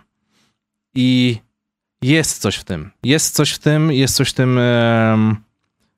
Kłopotliwego i przeszkadzającego, ale to jest troszkę taki status quo, na który zgadzamy się od dobrych, nie wiem, 18 lat. Ale gwiżdżemy tego więcej w tym sezonie. To prawda, ale to wciąż występuje. A w szczególności w dzisiejszych czasach, kiedy jak wyskakuje ci na przykład na Twitterze NBA Snitch Ref i robicie taki mixtape wszystkich niezagwizdanych kroków i niesionych, no to wtedy to się utwierdza, nie? Bo okazuje się nagle, że w ciągu ledwie 3 spotkań można 20 takich akcji zagwizdać. To prawda. Ale wszyscy tak robią, więc to nie jest jakiś show. Świetna była akcja NBA chyba, albo jakiś właśnie ESPN, co jakiego wrzuciło jakąś taką akcję Jamoranta, jakiś taki właśnie layup, taki trudny, wjazd na kosz w końcówce meczu i tam właśnie Ja, how did you do this, wiesz, caps lockiem w ogóle. I Ja zretweetował to i odpisał i napisał travel. No, widziałem to. Fajnie, że jest taki świadomy, nie? Ale jest taka trochę niechęć mimo wszystko zawodników do sędziów. Że nawet jeśli oszukają sędziego, to później się śmieją z tego. Hej, jak mogliście to nie zauważyć? No, trochę tak jest. No, ale tak samo właśnie, jak sędziowie mogli nie zauważyć tego, że Donovan Mitchell przekracza linię w kluczowej akcji, kluczowego meczu w ogóle, wiesz. No tak. To była jedna rzecz, na którą trzeba patrzeć w tej sytuacji. Czy ktoś nie przekracza linii? Jedna rzecz. 3 sędziów. Zegarek Lillarda. Pozdrawiamy. Witam profesjonalistów. Mam dla was zabawę. Bartek, jesteś gotowy na dobrą zabawę? No by. Wymyślcie zawód, którym mogłyby uprawiać dzisiejsze gwiazdy NBA po zakończeniu kariery, zachowując swoje stare nawyki. Ja zacznę. Steph Curry jako kurier rzucający paczki z zapłotu jak trójki z załuku. Pozdro. Nikola Jokic jako menedżer magazynowni w Amazonie. Tak, albo taki najlepszy kelner. Wszystko idealnie podaje. Kurczę, chciałem, ale tak brakuje teraz jakiegoś kandydata dobrego. No, może to byłoby bardzo niemiłe. Co, Russell Westbrook jako murarz? Nie mów tego na głos. Rudy Gobert jako zawód rodziców. Tak jak korzykasz. Bardzo nieprzyjemne, Bartek, to było. Bardzo nieprzyjemne. Kanceluję cię. Ej! Bez lewactwa mi tutaj, proszę. Przepraszam bardzo. A co Damian Lillard mógłby odmierzać właśnie? Damian Lillard mógłby na przykład być... Sylwestra prowadzić. Tak, mógłby na przykład odliczać czas. Mógłby odliczać czas do Sylwestra. Mógłby być też na przykład grać na trąbce na Wawelu na przykład może. Ciężko to idzie. Ja nie jestem na tyle zabawny, Bartek, żeby takie rzeczy wymyślać. Wesley Matthews prowadziłby zajęcia z łucznictwa, wiesz, w zamku w Olsztynie. To jest taki donate, no co ja poradzę. Giannis mógłby żarówki wykręcać. Kyrie Irving sprzedawałby homeopatię. Książki i ulotki. Zawsze są takie panie stojące i mają książki i ulotki. Grupka o homeopatii. Niestety. Dobrze. Kolejny donate jest od Tukiego. Gruby donate. Dzięki wielkie, Tuki. Pozdrawiamy.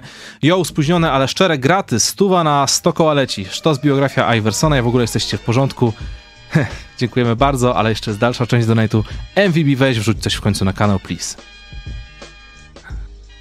Easier said than done, niestety. Ale jeśli ktoś potrzebuje więcej stałego kontaktu, niestety pisanego, znaczy nie, czy niestety, dla mnie nie niestety, może stety, pisanego, to zapraszam na mój Twitter, który jak na mnie jest aktywny. Całkiem istnieje i żyje, tak, dokładnie. I są fajne... I można mi... No. Mówię, że są takie fajne, masz ten system taki, że historia każdego meczu jest ujęta w 3 tweetach. Było ich kiedyś więcej, ale uznałem, że 3 to już za dużo, bo jak patrzę na statystyki wyświetlania się, to ten 4., 5. to już właściwie mógłbym tam napisać ha i na co by wyszło. Ale można na przykład odpowiedzieć mi w komentarzu i ja na ten komentarz najpewniej odpowiem. Interakcją. Tak. Pozdrawiamy serdecznie. Tuki, dziękujemy bardzo. Ja też również zapraszam na Twittera Bartka, ponieważ jest to rzecz, którą robi... bardzo z dużym zaangażowaniem. I życzę mu tak dużego zaangażowania, jak najbardziej mu życzę. Większego niż prowadzenie YouTube'a lub pisanie rzeczy na swoim Facebooku. Lub zakładania konta, lub działania na swoim Instagramie. Mam nadzieję, że Twitter wypali, Bartek. Kolejne wsparcie jest od Gofra. Pozdrawiamy. Pierwszy raz od dawna na live'ie. Zazwyczaj umilacie mi czas w pracy. Pytanie do MVP. Często mówisz, że słuchasz podcastów. Jakich? Koszykarskich czy o innej tematyce? Dodatkowo wnoszę o stałą zmianę imienia i nazwiska na Gubi Robert. Jesteście w porządku? To jest świetny. To jest świetna akurat nazwa, nick, alias. No, jakby to powiedzieć. Gubi Robert jest kit. Devin Curant i Gubi Robert. Wszystko się zaczęło od Pendricka Kerkinsa. To prawda. Z koszykarskiej słucham Zacha Lowe. Bardzo mi się podoba. Podoba mi się, jak on dochodzi do tematu. Lubię, że zaprasza spoko gości i z czystym sumieniem mogę polecić. Z niekoszykarskich słucham raportu Stanie Świata Polskiego, a na więcej zazwyczaj niestety brakuje mi ostatnio czasu. Kiedyś słuchałem więcej, ale teraz tak niestety nie ma łatwo. Ja dla fanów sentymentalizmu, wiem, że to było pytanie nie do mnie, ale hej, zawsze lubię wtrącić swoje 3 grosze. Dla fanów troszkę takich sentymentalnych rzeczy i powrotu do lat 90. i w ogóle polecam podcast o nazwie Podcastex. Przesłuchałem kilka odcinków, w którym można się dowiedzieć wielu ciekawostek na temat jakichś tam przebojów, seriali, gierek z lat 90. Na przykład dowiedziałem się, jak wyglądały kulisy powstawania, rozwoju i sukcesu programu popularnego swego czasu Randka w ciemno. Hopie, jakie tam się cyrki odwalały. Polecam.